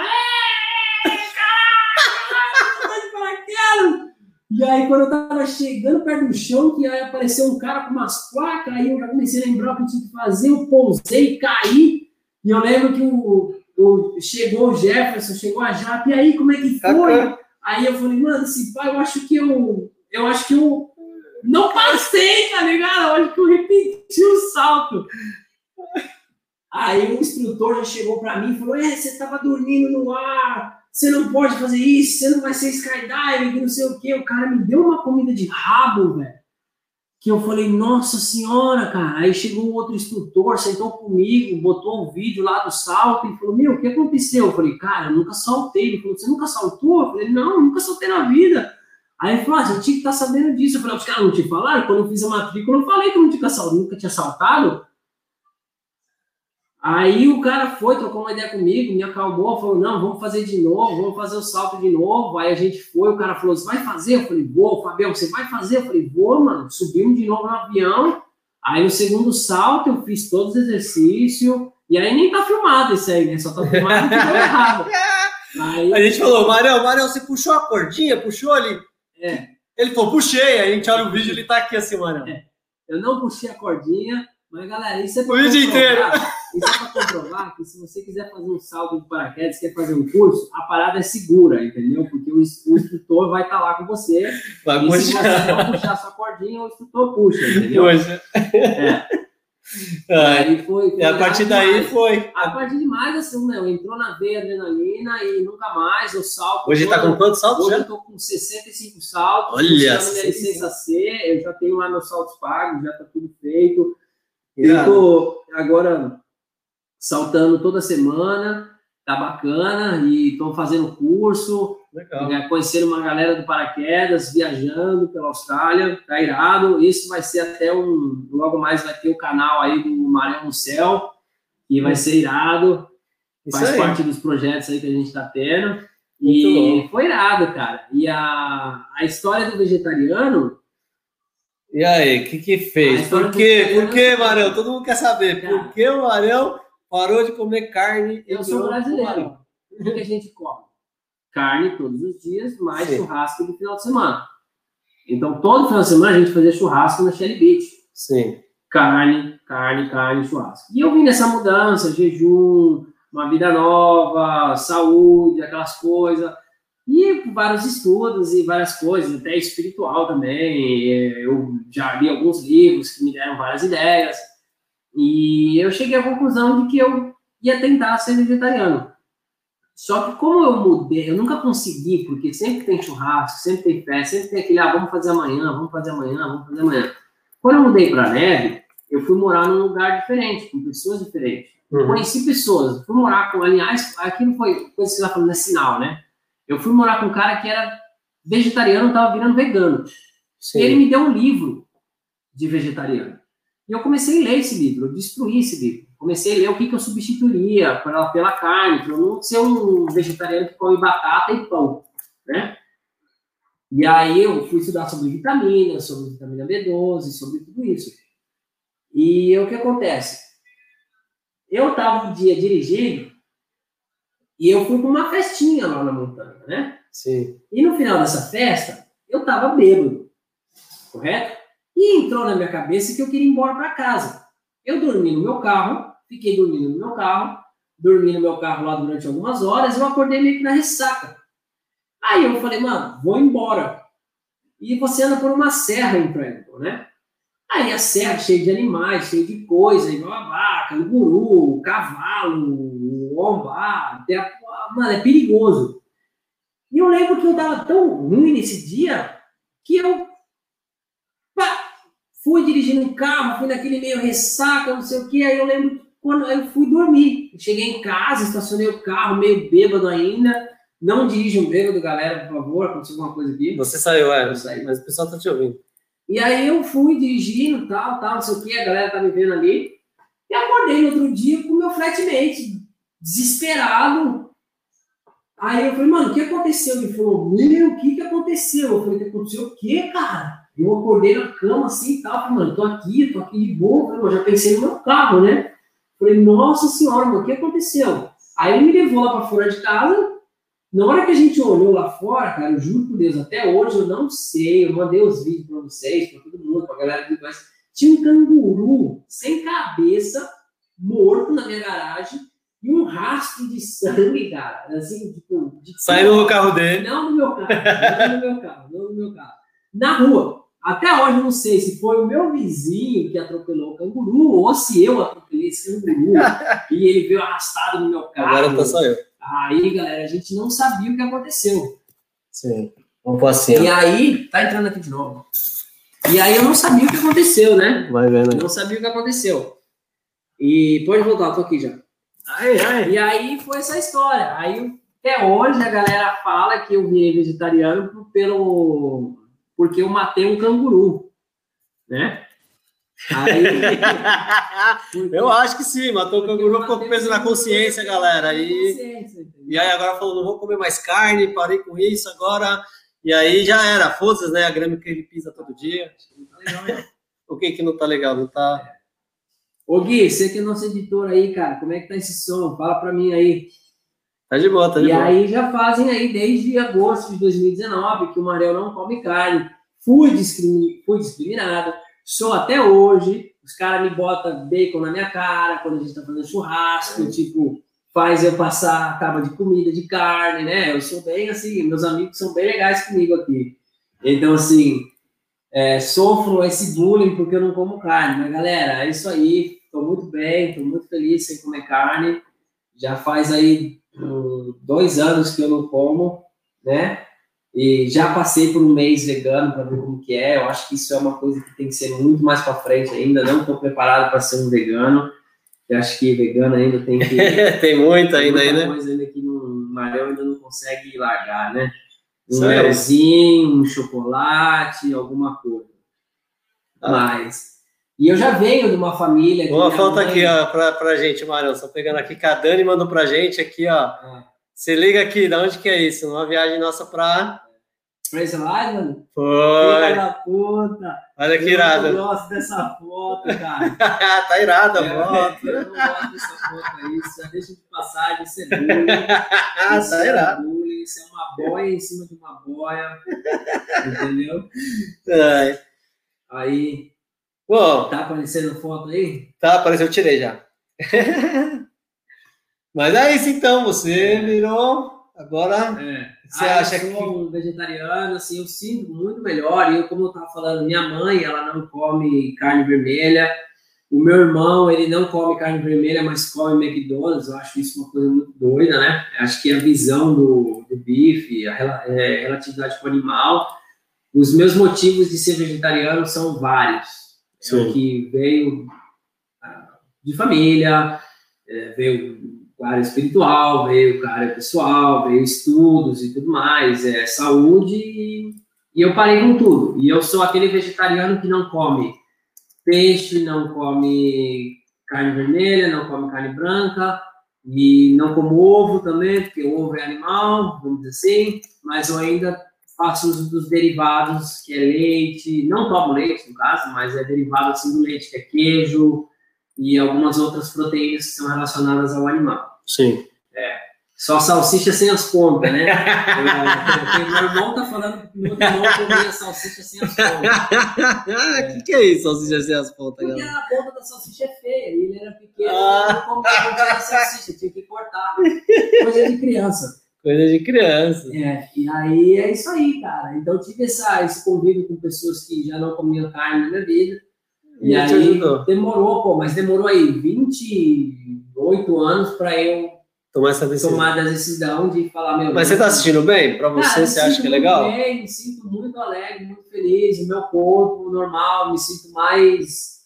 Ah, leve? Mas não posso falar leve, eu me senti isso no começo. Hoje já é tanto tempo que eu tô nessa, nessa rotina que eu já não tenho, não sinto mais a diferença. Mas no começo eu senti muita, muita diferença. Sim. Mas eu também estava fazendo muitas coisas, né? Então não posso falar que eu senti só isso, mas foi muito bacana. E eu vou seguir, não tenho vontade. Sim. Vamos embora, vamos que vamos. É isso, é aí. isso aí, galera. Vocês têm mais alguma coisa? Vocês querem perguntar? Tem alguma coisa assim? Eu tenho alguns vídeos aqui para ele comentar. Vamos ver aqui, ó. Tem um vídeo aqui que o Marão, ele é um cara muito, mano, muito inteligente. Vocês conhecem, né, o Marão? E aqui tem uma dica dele aqui, ó. Quer ver? Deixa eu mandar essa dica pra galera. Eu não consigo ver, Vem aqui, vem aqui. Vou ali na câmera do lado ali, galera, para ver o que, ele tá fazendo, porque eu não tô vendo, então... Eu vou dar um share agora para vocês aqui. Vocês conseguem ver, galera? Vocês conseguem ver? Galera, isso é como você beber na Austrália sem pagar. A dica do Marião, como beber na Austrália sem pagar, mano. Vocês estão conseguindo ver aí? Dá só um oi aí para nós, que eu tô vendo. Ai, Não sei nem se vocês estão ouvindo também. Acho, acho que tá começando a passar aí. Tá, o Marião, o Marião, faz a legenda aí, se imita. É. O que, que você tá falando? Ah, Ó, Ó, tá, o Marião ele vai falar o que ele tá falando. Fazer. Como beber? Como beber de graça na Austrália. Você vai no banheiro da balada com a cachaça dentro da calça escondida, compra uma Coca-Cola e coloca o uísque dentro. Aí você vai, fecha, não esquece de fechar para não derrubar dentro da cueca. E aí você vai guardar aqui, bem de boa, ó, de novo, você guarda no bolso. Já era. E aí acabou. Você vai beber de graça. Vocês acham que foi só uma vez que ele fez isso, cara? Era cadê? Ah, tinha uma outra, cadê? Ah, perdi. Será que era esse? Cuidado, não, não é esse. cara. É esse não? Não, não é esse. Não. Esse é uma coisa. Ai, cara. Mas é isso, galera. Não, não vou mandar, vou mandar. Só um daqui pra Japa, já que ela tá assistindo, galera. Essa é uma história bem bacana do que aconteceu no dia, cara. no nosso chá de revelação. Aqui a gente falou: vem, vem, vem pro chá de revelação, galera. Vem participar, saber o nome do meu. Qual é o sexo do meu filho. Os balão tá lá no ar. Cara, essa foi uma história legal. Eu tinha só uma missão. Eu tinha só uma missão aqui na Austrália. Foi quando nasceu. É, tava para nascer o Yoshi o Yoshi, que é o filho do Jefferson, tá? E da Dani. Ela, a gente rodou a Austrália inteira para comprar a porcaria de umas bexigas desse chá de revelação que todo mundo faz. E a gente foi, pagou para encher as bexigas de gás hélio. E, pô, a gente foi montar a mesa, porque a Japa estava fazendo as coisas, e o Jefferson foi montar a mesa. E é. na hora que a gente levou os balão, eu perdi os balão da Japa. Eu tinha amarrado os balões no saquinho é, e a gente tava fazendo um vídeo, né? Sim. Falando, pô, olha aqui os balões. É, o vídeo eu não tô conseguindo mostrar, mas é isso, a gente tava fazendo um vídeo. É, fazendo um vídeo de, pô, a gente já queria ser youtubers naquela época, e aí eu fui. Não tava rolando, galera. O vento bateu, galera, me levantou, me levou as porra dos balões com a revelação do filho, menino ou menina. E o balão voou. E nesse vídeo tem a nossa cara, que a gente estava gravando e tal, e os balões passam atrás da gente, assim, ó. E aí, quando a gente vê os balões indo embora, cara, foi muito engraçado, porque a cara que. Pô, não tô conseguindo ver a cara, velho. É muito divertido. Ah, a gente mostra. A internet tá coisa, é, a internet tá meio. É, baixando, mas é isso, foi uma cena bem legal que a gente passou aqui na Austrália. Engraçado. Só para descontrair no final aí, coisas que aconteceram com o Marão e eu participando é de cúmplice. Assim, vai vir pessoas aqui que trabalhou com a gente, Sim. conviveu com a gente, e vão ter algumas histórias que a gente conviveu junto. E vão ser algumas que vão ser muito engraçadas. Mas aí a gente deixa mais pra frente, que já faz duas horas que a gente tá Duas horas e meia, galera. Boa, mano. E é isso, Marião. Vamos finalizar. Já a galera já, mano, pegamos muito tempo da galera, duas horas e meia. Muito obrigado por todo mundo que tá aqui. Marião, últimas palavras dessa sua experiência inteira. Palavras, Austrália, uma coisa a Austrália foi uma você aprendeu. Que mudou minha vida. Graças a Deus eu tomei essa decisão, tá? E Pô, agora aqui acho que só tem gente da minha família assistindo, amigos, e eu falo para Desde o começo. É, mas espero que no futuro esse vídeo esteja bombando e muita gente assista. E esse cara que tá batendo palma ali, meu irmão, ele sempre me incentivou a viajar. E eu falo para ele, ele veio para cá, a gente conseguiu trazer minha mãe para cá, ela veio ver essa, esse lugar que eu moro. E eu falo para todo mundo, sempre incentivo, falo para todo mundo que eu conheço, manda os seus filhos para cá, é, eles vão crescer pessoalmente, psicologicamente, eles vão ser mais fortes, é, eles vão aprender a ter uma liberdade, uma responsabilidade muito grande, e que eu acho que eu não teria, porque no Brasil, por mais que a gente era muito dependente, eu fui muito dependente desde pequeno, desde cedo trabalhei, fiz tudo o que eu precisava, é, sempre corri pelo, por mim, mas a gente sabe que no Brasil é muito difícil você sair da casa dos seus pais. Eu conheço gente que mora com 30 anos, com 20 e poucos anos ainda mora com os pais porque é muito caro, é muito difícil você viver, ter um carro, pagar sua faculdade, estudar. Então aqui é uma vida que você tem intensamente. É, muda muito e eu aconselho todo mundo a viajar, sai da sua zona de conforto, que é ali que você realmente começa a viver. Sim. Porque enquanto você estiver na sua zona de conforto, você acha que você está vivendo, mas você está naquela zona de. Sobrevivendo. Não é nem sobrevivência, você está como se fosse manipulado por um sistema. E você realmente não sabe o que, que é a vida. Porque você está seguindo um comboio. Sim. Você está ali, você não está fazendo nada diferente de ninguém. Você está seguindo o que te te deram de o que, o que imporam para você fazer. Trabalho, você tem que ser bem sucedido, você tem que trabalhar no office, você tem que ter um carro, você tem que ter as melhores notas, você tem que ter as melhores roupas, você tem que ser um caráter. Sim. E quando você sai disso, sai dessa bolha, você descobre que você pode ser o que você quiser.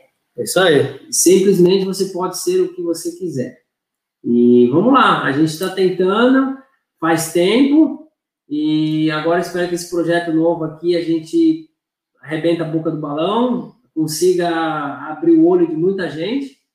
Eu já sei disso, eu já sei que eu já consegui fazer isso com muitas pessoas, pelo convívio que eu tive, e espero que eu consiga atingir mais pessoas com isso. Então, meu pedido é vocês que estão vendo aqui, que a gente vai falar, dá aquele like, dá aquele share. dá aquele like, mas, deixa o seu comentário aqui. Isso, isso não é para deixar a gente famoso ou para a gente ganhar dinheiro, porque a nossa intenção aqui, a gente nem sabe se vai fazer dinheiro com isso, mas a nossa intenção é espalhar a mensagem. Isso aí. A mensagem é mais importante. É espalhar isso para várias pessoas para aquelas pessoas que estão precisando ouvir alguém, que estão precisando de uma palavra, de um conforto, de qualquer coisa, a gente está aqui para ajudar. Isso aí. E espero que quanto mais pessoas chegarem, mais pessoas a gente vai ajudar. E espero receber mais pessoas aqui na Austrália, como a gente recebeu. Sempre falo, a casa do Marião está aberta por um mês. por um mês. Fica, fica para ele também. Casa, depois disso, você é chutado. Porque senão, cara, aí você ficar aqui na asa do marão é muito fácil. Sim. Entendeu? Aí você vai sair de, de um teto aí para você vir para outro. Então aqui a, a, gente tem que jogar você na dificuldade. Se quiser vir para cá, quiser conhecer esse lugar, nós estamos aí, estamos para ajudar. E depois é você vai viver sozinho. É isso aí. É um mês e acabou. É isso aí. Vamos embora. Muito obrigado, Marão, por dividir essa história incrível, sensacional, de luta, batalha, quedas, levantando. E eu acompanhei desde o momento que você chegou, né? Então, assim, para mim foi algo, é, foi um prazer, né, participar dessa, dessa dificuldade. já para mandar um negócio aqui, peraí. Que esse aqui é para fechar com chave de ouro. Vamos ver se eu consigo abrir, gente. Essa japonesa aí. A japonesa tá. É, a japonesa, galera, ela é a nossa produtora ali, ela fica só no backstage. Vitineuza. Vitineuza. Cara, eu vou conseguir abrir aqui, vamos ver. Tá, então assim, eu tive essa oportunidade, esse prazer de estar tá acompanhando e estar tá ali ajudando. Já, ser um pai, ser um pai do ó, Barão da Austrália já, por muito tempo. Já que todo sábado a gente vai estar tá aqui fazendo isso, é um compromisso que a gente teve. Esse ano, todo sábado, a gente vai estar tá aqui. Hoje a gente está começando, está testando. Uma semana que vem vai ser a vez do Gé. Sim. E aí a gente já vai ter nossos primeiros entrevistados e pode ter certeza que essa hora vai chegar já. Vai chegar, todo mundo, todo mundo que teve uma história, nossa todo mundo participou lista, da Austrália. Nossa lista é grande. é isso aí. E é isso, galera. E aí eu tive esse prazer acompanhar e estamos aqui junto. Esse projeto é para vocês. É, não é só um preenchimento nosso de coração, não é sim para vocês. Não é sobre ele, é, é sobre Tudo. Porque a nossa história, galera, são 10 anos meu, 8 anos no Marão de Austrália. A gente viu muita coisa, participou de muita coisa e a gente presenciou muita coisa também. E eu sou do tipo de pessoa que eu aprendo muito com experiência alheia. E no meu cinturão aqui, eu digo, e eu tive mais de 500 vistos, pessoas passaram pela minha vida ali. Mais gente... de 5 mil, Gui! Só mais de 5 mil! Eu já tive mais de 500, eu tentei, tive a curiosidade de fazer as contas e graças a, a tudo deu certo. Eu nunca tive um isso negado na minha carreira, eu sou super orgulhoso com isso. Mas esses mais de 500 pessoas, a gente participou da vida delas. Então a gente absorveu essa experiência também. Então dividir essa experiência com todo mundo vai ser bem bacana, bem legal, para que vocês consigam é, se espelhar um pouquinho e tentar se identificar e fazer com que você saia mesmo da sua zona de conforto, se jogue para qualquer lugar do mundo. Intercâmbio é algo sensacional, é algo que vai fazer você crescer mesmo, vai fazer você se desenvolver como ser humano, criar independência e, meu, não tem o que falar, só faz intercâmbio que você vai ver que você nunca mais vai se arrepender na vida, não tem como, porque é sensacional. E é isso, o Papo Reto Austrália é para trazer isso, conteúdo da Austrália reto nosso tudo behind the scenes, tudo que aconteceu ali que a gente não podia falar quando a gente tinha e dava satisfação para os outros. Aqui eu não dou satisfação para ninguém, então eu vou vir falar e abrir a boca mesmo. E é isso, galera. Obrigado muito, família do Mário, é, por estar aqui ouvindo a gente por 2 horas e 40. Mais uma vez, assim, nosso tempo é preciosíssimo e vocês dedicaram aqui para estar acompanhando, dando seu suporte. Não tenho como agradecer, gente. Mas, Japonesa, só finalizar, mas você já vai. Passo para você. Japonesa, muito, muito obrigada por você estar aqui também, estar tá ajudando nós e apoiando a gente ali. Jaque, Obrigado, meu amor. Jaque, que está aqui também. E mais pessoas, eu não sei, que tem. A gente teve uma média ali, gente. A gente consegue ver de umas sete pessoas assistindo sempre. Então, assim, eu agradeço muito. Eu amo o número 7 e o 7 foi a média. Marião, faço para você. Outra coisa aqui, ó, que, galera, a gente vai fazer os cortes desse, desse podcast aqui depois e postar. Essa é a ideia. Para quem agora acabei de ver que a gente foi. deram um share da gente no Brasileiros em Sydney, tá? Então, para você que está aí no Brasileiros em Sydney assistindo a gente. Você entrou agora. Esse podcast aqui é para você, tá? É para você que quer vir para a Austrália, para você que quer saber da Austrália, o seu próximo passo, o que, que você tem de opção aqui. São dois caras que, meu, mandaram. Ai, você tá esquecido. Mandaram Desculpa. muito no, no intercâmbio, a gente ajudou muita gente, tá? Então a gente quer continuar ajudando. A gente passou uma época da nossa vida que a gente faltava uma coisinha pra gente. E a, a japonesa, nossa produtora aqui, sempre falou que a gente nunca deveria ter deixado de lado a nossa trajetória no intercâmbio. Então, de uma certa então, forma, está continuando. A gente está voltando de uma forma diferente, uma Sim. forma independente. Sim. Isso é importante de falar. É independente esse, esse, esse programa. A gente não tem, por enquanto, acordo com ninguém, então a gente está aqui para falar o que é certo, discutir qualquer assunto, qualquer dúvida que vocês estejam, manda para a gente, bota aí nos comentários aqui embaixo. Tenho dúvidas sobre isso, sobre aquilo, quero saber. A gente vai falar o que vocês quiserem. Se alguma agência de intercâmbio quiser entrar em contato com a gente, se qualquer pessoa, influencer, vem falar com a gente, a gente está aberto, tá? E dá o share aí dessa, desse programinha. E a partir daqui no segundo programa, a gente vai estar tá com várias entrevistas e vários assuntos que vão ser muito interessantes para você que está assistindo a gente aqui no Brasileiros em Síria. Isso aí. Obrigado, é. galera. E semana que vem, sábado, 10 horas da manhã na Austrália, 8 horas da noite no Brasil, sexta-feira. Antes de você sair para balada, vem aqui conversar, bater um papo. Vamos tomar essa breja junto. Você aí na sua casa, a gente toma aqui. E aí vai ser a minha história, galera. Você vai saber como eu cheguei aqui. Três semanas o maior tá bebendo, hein? como eu cheguei aqui Eu falo que eu fui o Tom Hanks no filme Terminal, vocês vão saber como. Eu falo que assim, eu chorei de frio, eu sei o que é chorar de frio, que o menino passa.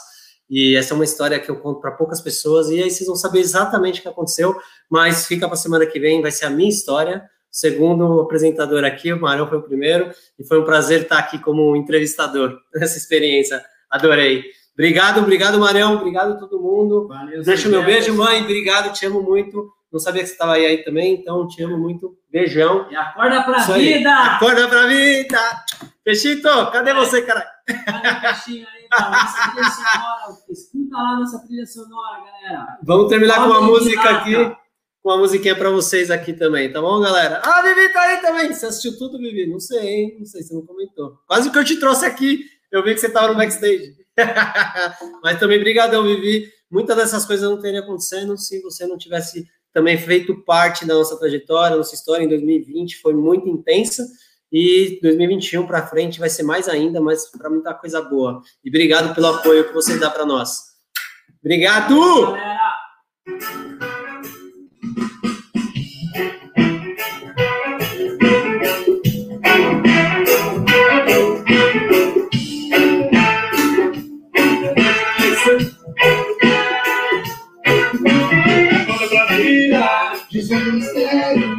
Segredos do sonho, mas nunca sério. Acorda pra vida, sai dessa cilada, escorre o sangue, meu homem de lata. Tá faltando um futuro nos olhos de quem nos segue.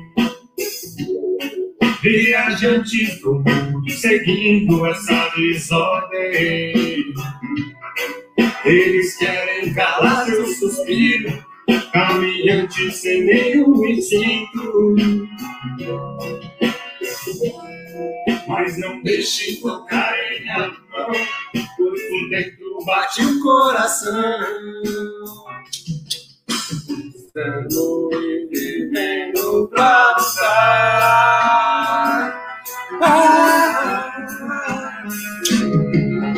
acorda pra vida, mistério segredo e sonho. Mas fica sério, acorda pra vida. Sai dessa cilada. Aqui corre sangue, meu homem de lata. Acorda pra vida. Sério, segredo do sonho. Mas fica sério, acorda pra vida. Dessa cilada. Aqui corre sangue, meu homem de lata. Tá faltando os olhos de quem nos segue. Viajantes do mundo seguindo essa desordem. Eles querem calar seu suspiro, caminhantes sem nenhum instinto. Mas não deixe tocar em mão, pois por dentro bate um coração. Deixa que fale engano, deixa que dobra implore. A massa já está chegando, o sangue não foge. Deixa de jogo sujo, só rega pra mim não fala. Como já está cansado, mostra que não se cala. Deixa que fale, cale, deixa que dobra implore. A massa já está chegando, sangue não foge. Deixa de jogo sujo, só rega pra mim não fala. Como já está cansado, mostra que não se cala. Olha pra vida, o mistério, segredo do sonho, faz um caso sério. Acorda pra vida, escolha essa cilada, aqui o sangue, o homem de lata. Vou dar um êxito no trabalho.